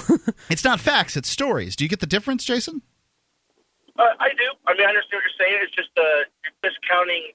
So you're talking about like the before your the previous the two callers ago were saying, well, the books that talk about are written 40 years and been lost in translation. You can't kind of have it both ways. The only proof that exists, you can't go. Well, it's not really proof because it's been translated so many times, and it's. I mean, it's it's as circumstantial as you know anything you can prove today. Well, but but I mean, and it's got its uh, and it's got the name wrong, and you know, I mean, you're talking about the, the, there's some books that were written by people maybe that were followers of um, even if it was Mark was written by Mark. Let's just go ahead and say, and that was the first gospel, and the rest of the gospels were likely written from that gospel. And the people that really do study this, Jason, they say that because the people that you know many people will study the bible but they don't study the the stuff around the bible. And you know, there's there's important things to be learned there. But you know the the bible itself has all kinds of things wrong not the least of which is uh, J- jesus' name. And if god wanted me to believe he should have provided me with proof. Don't you think? Well, well, yes, and, and I am a Christian who believes that the Bible is not is a flawed book in itself. It has been translated by man. I mean, Constantine decided to pick and choose what parts he wanted to go into what is now the modern Bible, and I understand that part. But I believe that the information we're given is the showing them how to do the homework. It's it's getting you on the path to find the door instead of just uh, what I mean, what some people want, and from what I'm taking, you want. You just want to be show the door, door open, and solve. do you believe i go to hell if i don't believe the story Yes. Okay. Yeah, I mean, you know, you, you don't even the book isn't even comprehensive for you, and I go to hell if I don't believe it. Like uh, I, I believe I believe there's errors in it, and I believe though it's the it's like if you tell your kid, "Hi, if you if you touch the stove when this red, red light's on, you're going to get burned." that's, that's a reality. Anyway, yeah, but if he does it anyway, you're not a horrible dad. You told him the consequences. You said, "Look, here's the path. Here's consequences of your actions." But Dad didn't tell me. to do it or not. But Dad didn't tell me. He sent another two-year-old to tell me. But, or, I mean, I, I can see that analogy, but I can also see that. I mean, a priest is not a two-year-old. It's the it's Yeah, the he is. who knows a little more than you. Well, How do you know that? I mean, what evidence do I have that the priest has knows any of this? Look, if God wanted me to believe the Ten Commandments, He could have dropped one from the. He could have dropped them from the sky. They would have been as tall as the highest skyscraper ever, etched in stone. I mean, this thing would have been obvious, right? But then there's no point in. I mean, it's like Then I would no have free choice. Then I would, yeah. Then then I would have free choice because I could look at the monument and I could say, well, that's the truth. I can choose not to believe the truth. Well, no, because if, if God says hi, it's no longer a choice. Then, then insane. That's to go, apologist bullcrap. I'm sorry, Jason. I'm too tired to talk to people who You think need- I'm going to you hell need to believe lies in order to believe the truth. Thanks. Free Talk Live. Online Bitcoin poker at sealswithclubs.eu.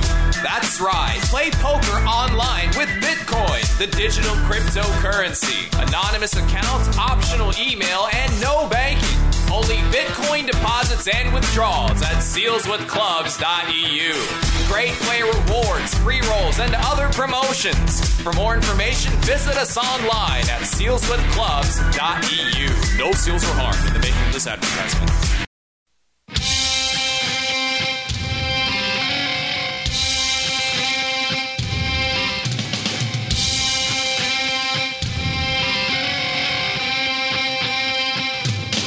Free Talk Live, 855 450 free.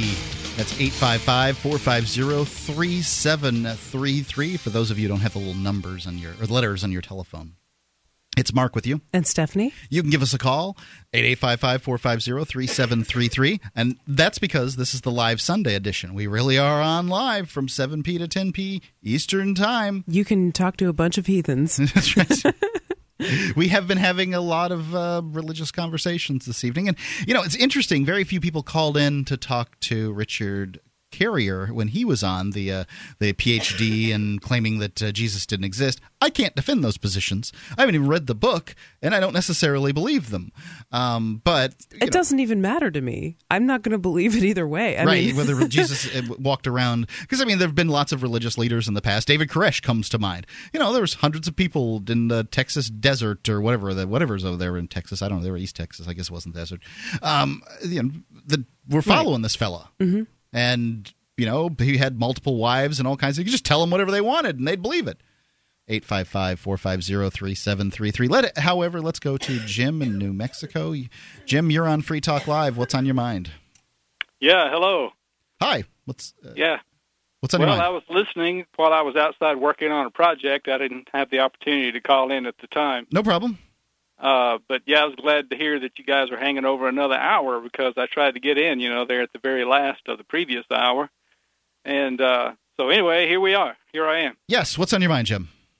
Well, uh, you were you had the guest on earlier who was, I guess, um, questioning the existence of Jesus, and uh, you know, people can always make those uh, rationalizations and ask those questions, and uh, ultimately, it is a faith issue.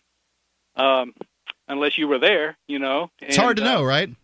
Yeah, unless you were there and actually seeing seeing Jesus and uh, witnessing the miracles and uh, hearing the teachings that he was teaching.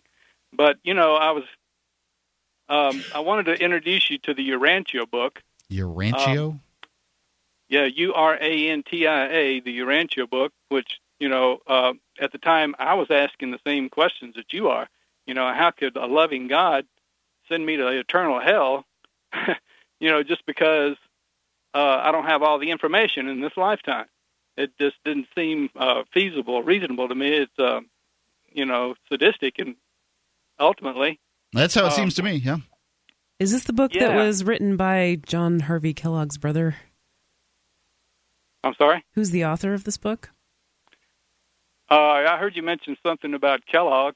Yep. I think he was a member of the Contact Commission, but uh, um, according to uh, the book itself, it's authored by 24 um, quote unquote spirit beings. Yeah, aliens, assigned- right? I'm sorry. Aliens. No, not aliens. Uh, they live in this universe. Spirit Uh, beings. they're, they're perfectly at home in this universe, and uh, uh, you know the, the universe. Wait, aliens live in the universe too. I'm sorry. Aliens, Aliens live, in the, universe. The universe is very large. Yeah, and that's what the Urantia book talks about. You know, there were 700,000 universes. Each one of them was uh, uh, created and is being administered by a being of the same order that uh, Jesus was. Okay. Okay, well, I only live in this one universe. So is Jesus the so- administrator of this uh, this this particular dimension? Let's call it. Yeah, he's he was the creator of our particular universe, and according to the Urantia book, it takes in the entire Milky Way galaxy plus some star clusters and uh, nebula that are associated with the Milky Way galaxy. And there's uh, supposed to be seven. No, no, hold on. I, I need to I need to ask some questions here. Now, the Milky Way is a galaxy. The universe contains many galaxies. So, is does G, Jesus just administers this particular galaxy, and then what? There's some nebula that outlying nebula that have sort of been annexed to the Milky Way um, uh, particular precinct. Well, not he doesn't even administer this particular galaxy. It's only one one hundredth of this galaxy. Okay. It's so huge, you know. It's broken down into administrative uh, segments. Right. Uh, and the universe uh, is made up of, uh, I think, like a hundred thousand systems, and each of these systems consists of one thousand inhabited planets, such as ours, evolutionary worlds, such as ours. So, you know, Island the- galaxies? the- I'm sorry. Are these the island galaxies? Uh, no, they didn't mention anything about that. No, it's just you know there's hundreds hundreds of thousands, millions of galaxies further on out into the, what they call the master universe. Okay, I mean, I haven't read this book myself, but I'm hearing from uh, one of our producers that the book calls the Mylan galaxies, which you know that doesn't exist, so it's not really congruent with the scientific knowledge that we have. Well, yeah, it actually is. Um, there's a, a, a website called UB the News, where a lot of uh, readers of the Urantia book have coordinated uh, science that has been in existence before and since the Urantia book was published that actually coincides with uh, with what they're saying in the book as far as how the universes are structured. Well, now when I saw the the Hubble when I saw the Hubble uh, pictures, they were they were showing these uh, galaxies that look like stars. I mean, there were so many of them; they look like stars. And then each one of those has an administrator. Uh, each one of those has 100 administrators. Did you say that uh, Jesus was a hundredth uh, rules a hundredth of the Milky Way galaxy, as I understand it? So you're really talking about what I mean, trillions and trillions of administrators administrating all these uh, different galaxies, and then one uh, when one takes into the multiverse theory that there are all these other dimensions that go beyond that. You're talking, I mean. Uh, hundreds of trillions. I mean, just numbers, the mind-boggling numbers of and administrators. What, what does this have to do with our lives? We only experience, you know, this. Actually, the- the universes of time and space are evolutionary. Uh, at this point, according to the Urantia book, only seven galaxies, uh, what we call super, what they call super universes, are inhabited right now, and it's a, a evolutionary process. And as these seven super universes evolve and become settled in what they call light and life, then uh, the beings that have evolved up through these first seven super universes, uh, they speculate that we will be assigned as administrators, very much as Jesus is in this particular universe, that we will get assignments very similar to those in these evolving galaxies further Now, out. now there, uh, you said that there are a hundred. Did you say there are a thousand or a hundred inhabited worlds inside of Jesus's precinct? Um, that uh, he has to his ward or whatever it is, uh, ward ward uh, thirty seven here in uh, the Milky By Way the galaxy. way, I have a bridge for sale. If anyone believes this, please call in. I want to hear this uh, this particular story. Well, you know, you have to read it for yourself in order for it to really. Uh, You're gonna have you to know, spell speak to you. Urantia for me because that just wasn't working for me. Well, there's um, 10 million. Of, you know, when when our super universe is fully evolved and fully settled, there will be 10 million inhabited planets similar to ours.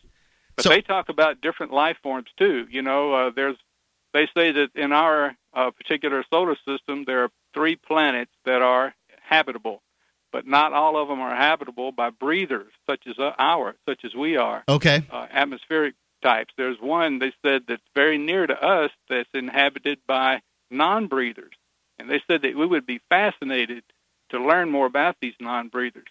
And uh, supposedly that's what they're saying. There's three planets in our particular solar system that are habitable, and uh, they say that there's a planet that's in close proximity to us that's inhabited by the non-breathers. So where did this I book? guess the mouth breathers live around here. where did the book?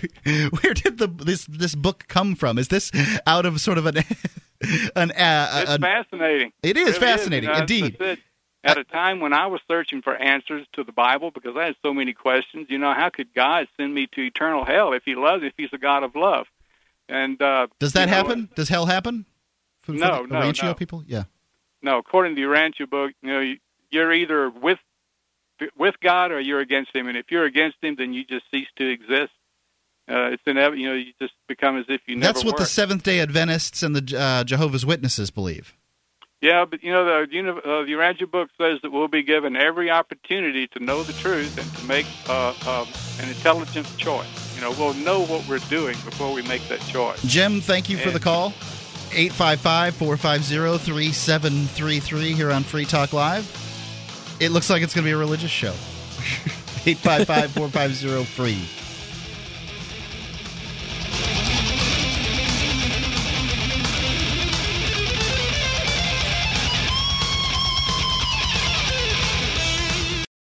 Hi, I'm Richard Grove of TragedyandHope.com, and thanks to the help of Mark and Ian here on Free Talk Live, we've created this call to action to help raise awareness for John Taylor Gatto. In 2001, former New York City and State School Teacher of the Year John Taylor Gatto published The Underground History of American Education, detailing how public schooling creates obedient workers and debt slaves.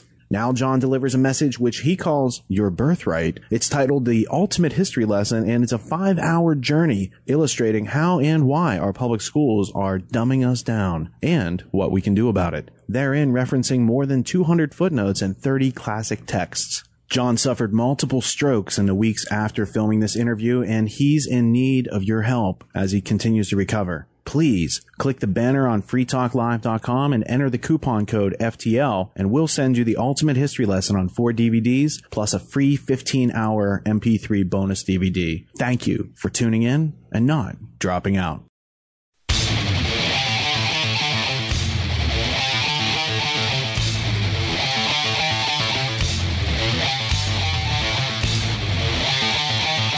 Talk Live, 855 453. That's the SACL toll free call in line here on the live Sunday edition of Free Talk Live with Mark and Stephanie. 855 450 3733. Proof. Last segment, proof you can call in and talk about anything. This Urantia Oh, yes. stuff is very interesting, and I think I'm going to read up a little bit more about it. Um, but That guy is really glad that you're going to read about it, Mark. Yep. He wants Well, you to read that book. I'm not going to believe it, but I am going to read it. 855 450 3733. Let's go it's to written by aliens. How could you not? Kent, Kent in uh, West Michigan. Kent, you're on Free Talk Live. What's on your mind? Hey, how's it going? First time calling, and thanks for getting me on so quick. Welcome. You know, uh, Ron Paul's been shut out not only by you know the RNC, but he's been shut out by like these top three radio hosts. And you know, you mentioned Fox News, and primarily it's you know the phony from Long Island, the fake conservative that constantly repeats, you know, "Great American." Well, you can say anybody's name you want to say here. I don't care.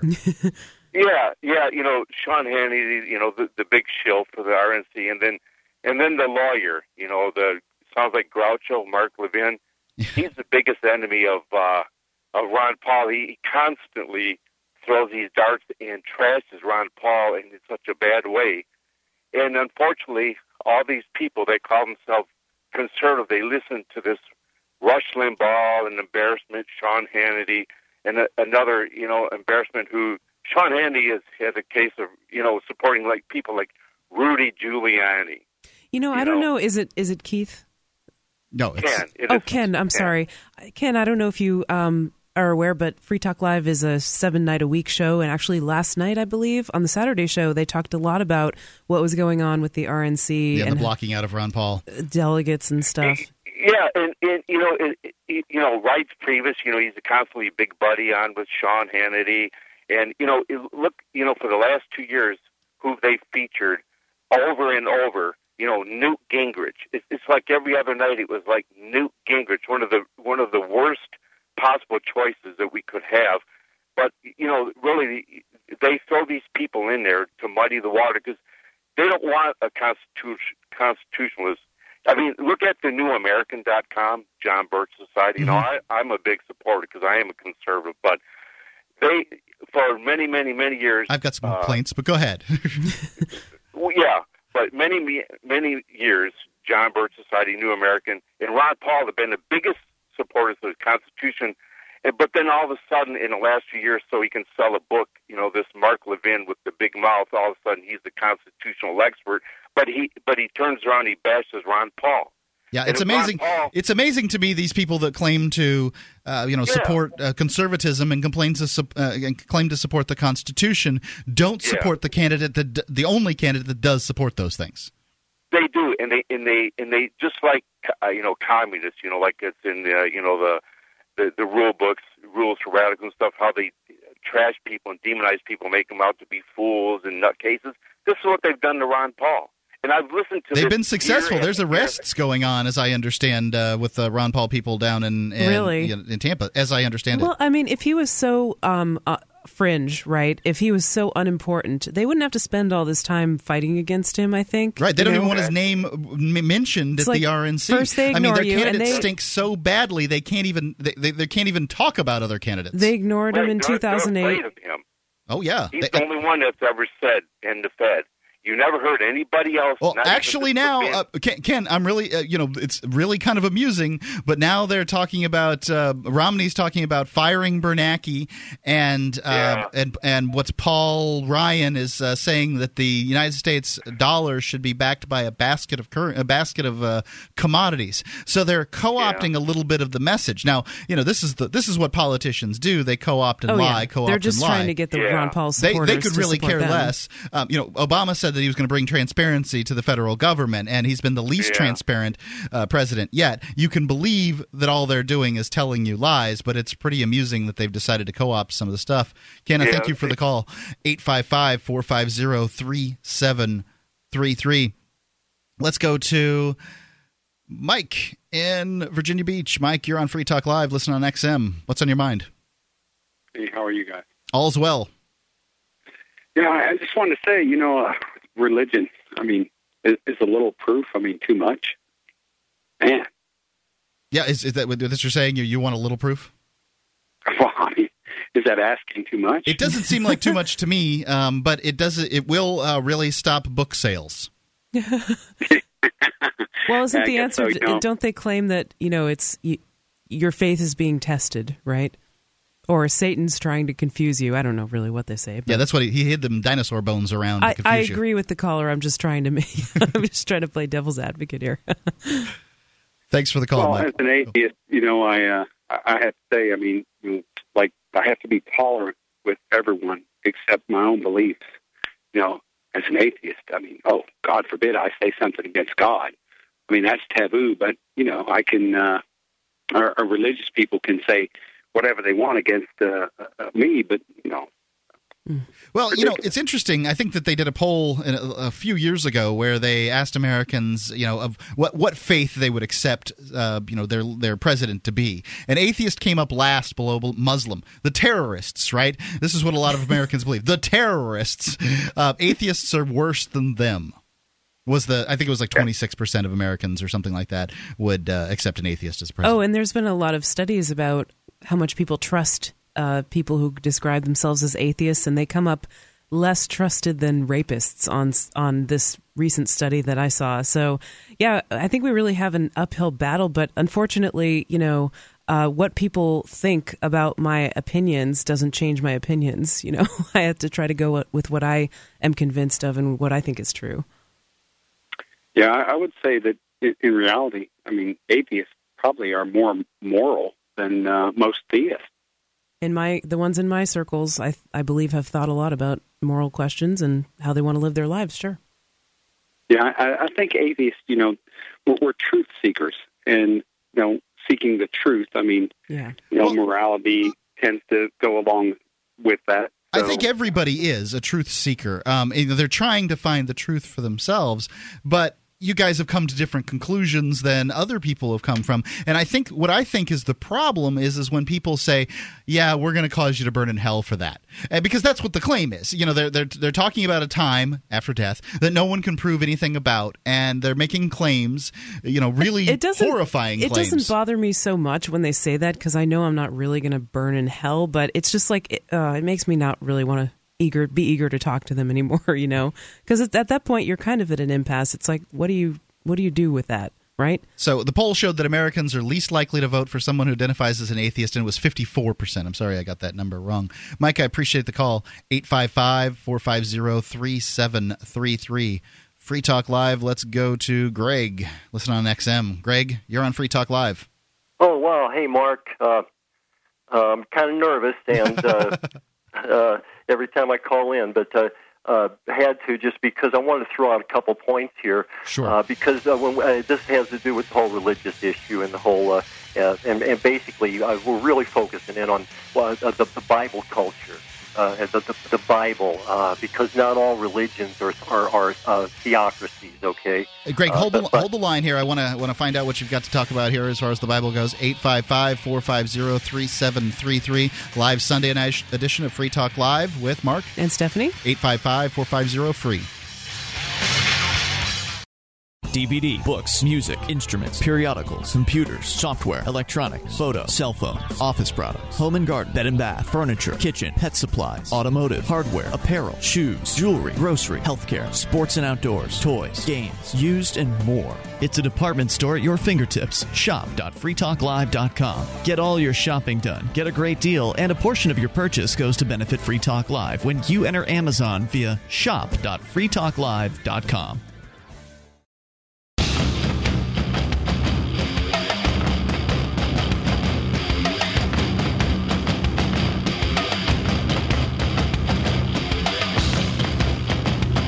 Free Talk Live, 855 453. That's the SACL toll free call in line, 855 450 3733. It's Mark. And Stephanie. You give us a call, talk about anything you want to talk about. I want to tell you about bitinstant.com real quick. We've been talking about Bitcoins here on Free Talk Live, and, uh, you know, I'm really excited about them. And You went to their offices this week. BitInstant's offices, yes. Yep. Uh, Bitcoins don't really have an office. They're a decentralized uh, currency. Thank you, Uh. Peer-to-peer, open source. And you can get them by going to bitinstant.com where you can, you know, they pick some place that's close to you. They got more than 750,000 locations across the world. So there is some place close to you. I guarantee it. and you can you know, get a little code there. You go, uh, you know, put some cash in anonymously if you wish. Uh, and I don't think you, you can even give them your name. I don't even know if you could attach your name to the bitcoins you got. By the time you get home, you'll your bitcoins will be in your Bitcoin wallet that you've downloaded. You can find out more at weusecoins.org about the Bitcoin wallet, and you can get your bitcoins at bitinstant.com. It's bitinstant.com. Let's go to Greg, who we uh, just spoken to, and he was going to tell us uh, about his ideas on uh, religion. Greg, you're you're on Free Talk Live. Yeah, hi, Mark and Stephanie again. So, um, uh, yeah, just uh, boy, I'm sitting here thinking, and uh, got 500 different ideas c- come into my mind about uh, uh, this whole issue. But what I was uh, wanted to get to, I think, two points that I want to bring up. We can go to different places, but uh, uh, to uh, when we talk about these stories, because they're stories. And uh, uh, it's just like any mythology. Uh, you can you can talk endlessly about did this character do this or what you know what all of this stuff is just has is endless uh, conversations and ar- potential conflicts, wars, and arguments. But what I want to point out is Ain't, ain't it the truth? Yeah. but just to check out the legitimacy, and this is what these people are fearful of the legitimacy of the source of their information, which is the Bible. And the, the, to me, the, the Bible is an abstract, dis- uh, abstract distraction. Okay? And, and that uh, here's the other point that I want to bring up is that uh, the uh, the whole goal of the of these Abrahamic religions, Abraham, Moses, and the followers of Jesus, is the same as government control. Right Learn different on. methods of control the people. 100% agree. Man, listen, I, I'm about ready to scream, so maybe I should just go and call back some other day because I could talk about. I mean, I, I could talk about. Remember, Moses grew up in the royal household of Egypt. He knew the inner workings of government. Okay, so he knew how to control people, and especially with symbols, which is what words and images are, to control their beliefs, uh, their inner dialogues, so you can tro- control their behavior. Also, uh, Moses believed in Yahweh, um, and uh, he, that's a different God than what Abraham believed in, which was El- Elo- Elohim. and a lot of people don't really understand this, but the early uh, Israelites, I mean, we're talking about Moses' time, these were polytheists. They weren't monotheists. That monotheism came much later, hundreds of years later. Greg, thanks for the call. 855 450 3733. Let's go to Don calling in from Arkansas. Don, you're on Free Talk Live. What's on your mind? Mark, Yes, sir. uh, I live in South Arkansas in a small town. A few years ago, we used to have an old-fashioned city dump, and I'd go out there frequently, and there was a minister that that operated the dump, and we'd go out, and I'd tell this brother Massey that I didn't believe in a burning hell, and he said, "Well, I do. I'm I'm a minister. I do." And so one day I went out there, and the city dump was burning from one end to the other because they have to burn it every so often. Okay. Uh-huh. And I said, I said, Brother Massey, would you take your children out there and put in that fire and burn them up? He said, Well, no, I wouldn't do that. I said, Why wouldn't you do it? And he said, Because I love them. I said, And God loves us too. He wouldn't do that either. Yeah, you know, and this to me is just the end of the story. You know, I only get whipped up about one thing when it comes to religion, and that is hell, because I think that it is aggression upon your children. When you teach two, three, four, five year olds that they're got to do whatever is moral instead of t- you know doing what's moral for the sake of morality, but you've got to do what's moral. Otherwise, you're going to burn in hell, or you got to believe this story. Otherwise, you're going to burn in hell, or whatever the way whatever way you spin this hell story. You're you're, you're setting that kid up for a lifetime of uh, you know e- explaining that in their mind, damage that, that's going to is come upon them. Yeah. I, I, I taught I taught my kids that if you obey God's commandments, you're blessed. If you don't obey them, then sometimes we have a flood and it kills a lot of people. You know, I think that. But isn't that the same as like? Isn't that also a carrot and a stick, kind of like heaven and hell are? I mean, what about people developing their like understanding morality? Morality is a carrot an- and a stick. Well, Um, the most important thing no, that God wants us to do is to get back to Him, and if, if we have to uh, receive a little bit of a of a guidance by stumping our toe, so we'll turn around and start doing right, then so be it. Because the most important thing is getting back to His presence and living with Him someday. Thank you for the call, Don. I really appreciate it. 855 450 3733. Uh, heaven and hell are two sides of the same coin. I mean, it it really is. Like, I mean, I think there are lots of reasons to quote be moral, but um, when you learn that the only reason you should, you know, do good, which is really obey authorities, is so you will avoid a punishment, i.e., hell, or get a reward, i.e., heaven, that really kind of stunts your development. I mean, it's a very primitive sort of idea of uh, right, you know, morality, right and wrong, and you know, how about I agree with you on this, and I think that this is the reason that I spent eight and a half years of my life in prison. And uh, you know, a lot of people, you know, they get shocked by this when they hear it on the radio, but I did. I spent eight and a half years of my life in prison, and I blame it squarely on the shoulders of Christianity and the stories that I was told.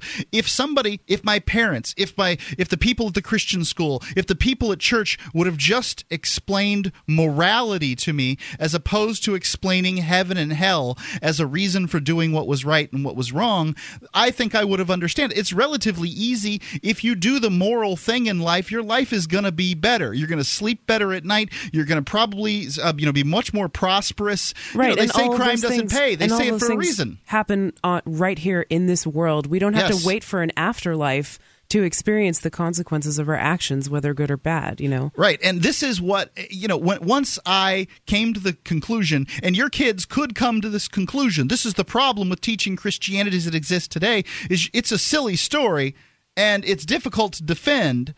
And whether you believe it or not, that's that's beside the point. But if you not just Christianity, all oh, religions. all, re- religions are difficult stories. So when you teach your kids these things and you don't give them some moral foundation, then when they reject the story, and I did, then I rejected hell. I rejected any reason I had for acting good. Because hell was the reason that you act good. Well, then, uh, what about morality? Now that I'm out, at, you know, now that I'm out of prison, I understand. When I was in prison too, and I accepted morality, and I understood what morality was, and I could function in society because of morality. I mean, if I would have just been given the gift of morality instead of the gift of some silly, crazy story, I would never have gone to prison. And that's what makes me so angry. Yeah. Please, fine, teach your kids all the crazy stories you want to teach them, but explain to them morality. This is the this is the crux of the problem. And this dest- it destroys lives. It destroyed mine. And I don't forgive the preachers and the, the Sunday school teachers and all these people who spent all their time telling me about, oh, you better do this or you're going to go to the voodoo place. I do not forgive them because it ruins lives. Take responsibility for the stuff you spew out of your mouth. Don't just repeat the things that you heard other people say. It's not acceptable. Think for yourself, think critically. God gave you a brain. If God gave anything, He gave you a brain and you're responsible for using it. That's where free will comes in. Free will can only be based on the truth. Free will can't be based on stories, lies, bullcrap, and nutty stories. Sorry. Yeah, yeah, I'm damaged and I'm upset and I'm bitter.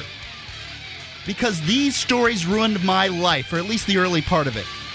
855 450 3733 Free Talk Live.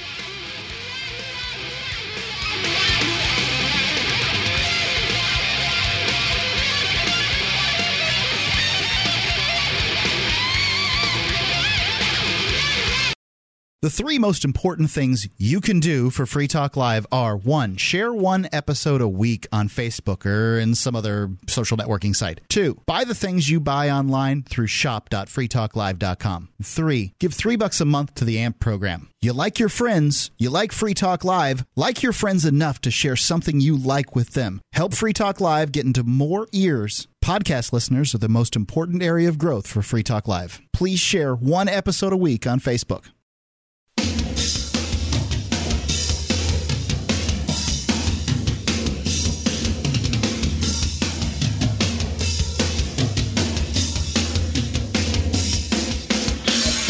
Talk Live, 855 453. That's the SACL toll free call in line, 855 450 3733. You can call in, talk about whatever you want. Maybe we can get you on. I don't know. We're kind of loaded up with your calls.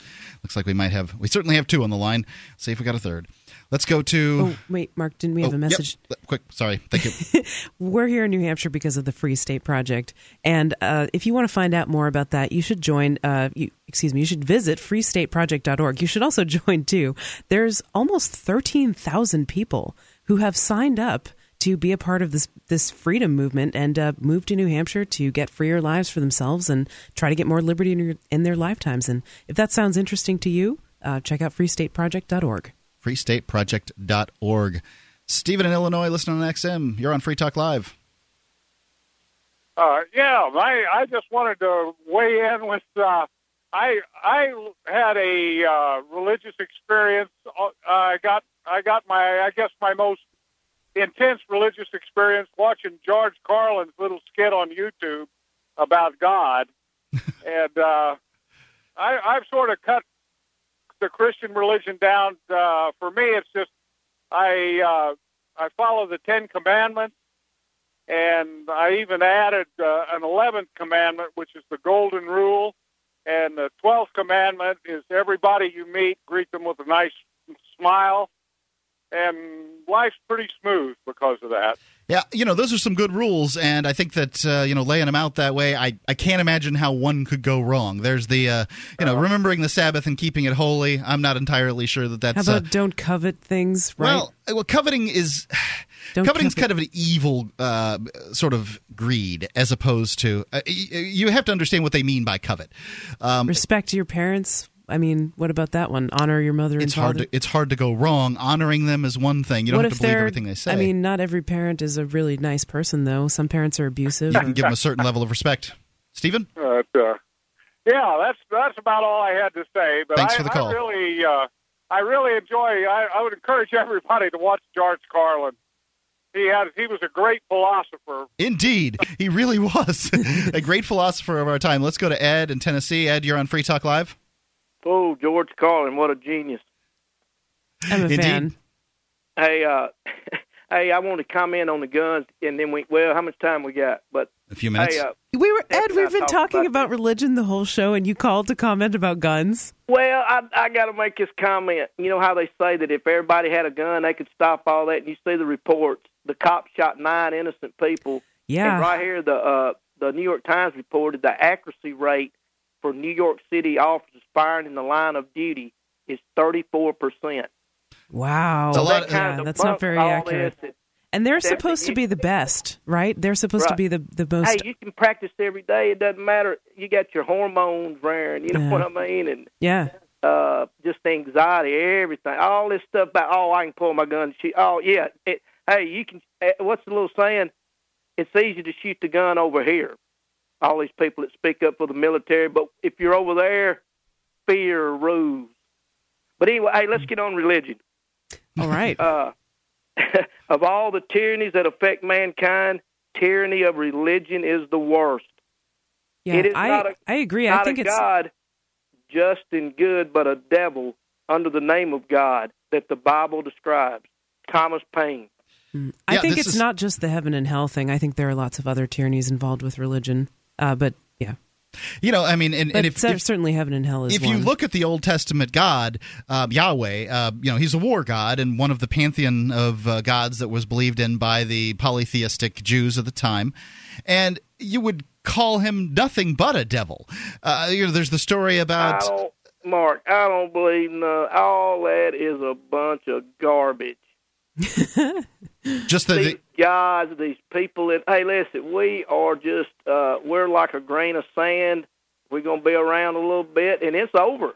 I don't care what anybody says. Hey, hey, can you show me evidence any other way than that?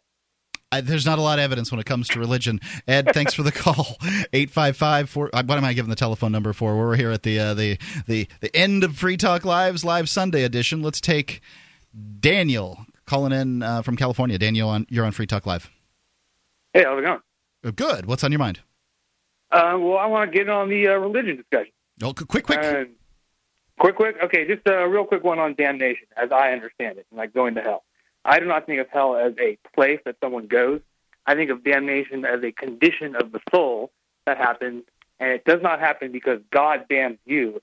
It happens if an individual has allowed themselves to become so morally corrupted that they refuse God's love.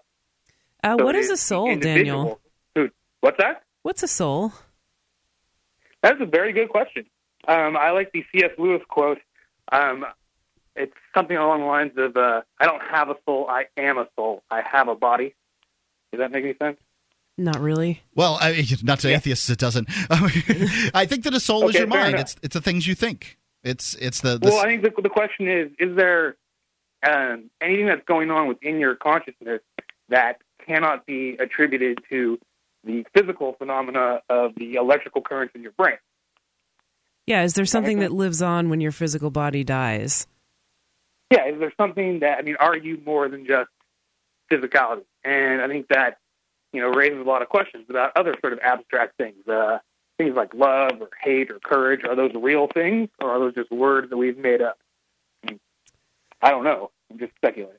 Yeah, I I don't think that there's you know, it's contradictory to biology to live on after you die.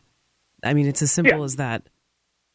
Well, the question is: Is there something more to uh, human or other things in the world that are not uh, not immediately physically observable? You know what I think is always interesting in this subject is, um, you know, and I don't know what to think. I, I don't have answers in this area. I tend to think that there's, you know, that, that there's some kind of life after death, but I don't know. Maybe it's just something I'd like to think about. Um, but you know, at what- what, do wait, the chimpanzees get it? Wait, wait, but um, I'm asking questions here. Do the chimpanzees get life after death? Do the dolphins get life after death? Do the doggies? Because I'd hate to think that heaven doesn't have doggies. I've got dogs that I miss dogs go to terribly. heaven. Hey, I don't. I, hey, if I go to heaven, I expect to see my dogs there. But you, there's Uh, many religions and many religious teachers out there that will say that your dogs don't have souls. Only humans have souls, right? Okay, and, and, well, maybe they're right, and maybe they're wrong. Right. Uh, maybe they're right. Maybe they're wrong. Maybe But- they're wrong um, about I, the I- humans I would like to make souls. a point about the biology and consciousness sort of thing. okay, quick. Um, imagine there was a time when the most advanced uh, fish in the ocean swimming around didn't have any sort of a real eyeball. It just had some sort of specialized tissue that could respond to the presence or lack of light. Yep. This fish couldn't see colors or shapes or anything like that. That's not It just had this imagination. faint notion that there was something else out there. Yep. Perhaps humans have evolved to a point where they are spiritually sort of vaguely aware of these things, but we're not yet at the point where we can really get our heads around it. It's an interesting idea, Daniel. Um, let's No, go to. I, maybe I'm not evolved, but I just, There's actually science that says that uh, skeptics and uh, believers have different sorts of brains and different perceptions. That they don't they, they don't look and see the continuity. Humans are, tend to be pattern recognizing beasts, and that uh, okay, but I'm really tend, good at math and I'm really good at science, but I don't, and I recognize certain patterns, but I don't s- believe in religion. Well, I'm not, and I'm claiming you're dumb. I'm just claiming that uh, you may be biologically different. There are tests out there that uh, that say that these sort of things are true. Maybe. Ian, you're on Free Talk Live. What's on your mind? Uh, I'd like to talk about uh, school education and uh, uh, anarcho-syndicalism. Okay, you've got one minute. Hit hit Uh, anarcho syndicalism in one minute. Maybe you should p- define Uh, it for people. Sorry, uh, basically, uh, it's a philosophy. Uh, edu- uh, property will be based on occupancy and use. So if I am in my house, I own my house because I'm in my house. Yeah. Not like so I can't be an absentee property holder, for example. Like the, the a capitalist can't own the factory because he isn't, you know. hmm So how does it relate in to factory. education? Uh, just that it's crap and it's like public education is crap and it's training people to be obedient workers. Ian, I really want to have this conversation, but the best way to have this conversation is for you to call back on any night at you know between seven and eight o'clock. Um, on you know we're, we're, we do it seven nights a week here on Free Talk Live. We're one of the only, I think the only commercial But radio the program. calls always flood in at the last They do hour. come It's in, and there's no way we can give anarcho syndicalism its fair due um, on Free Talk Live in the, the last 20 seconds. So I really appreciate you calling. Call back at 855 450 3733 any night of the week, and we will be happy to talk to you about these ideas. If he wants to talk to us specifically, you and I, he'd have to call on a Sunday. Sunday nights. But we have great, phenomenal co-hosts. Ian, you, and a lot of the other crew are here. That's the right. the, the hosts of the show are Ian, Stephanie, and me, Mark. And then we have co hosts that sit in during the week. So, 855, I mean, that's the number you'd call, but uh, you can check us out in the meantime at freetalklive.com. You can upload stories and news posts there. It's completely interactive. Thanks for listening. It's been Mark and Stephanie at freetalklive.com.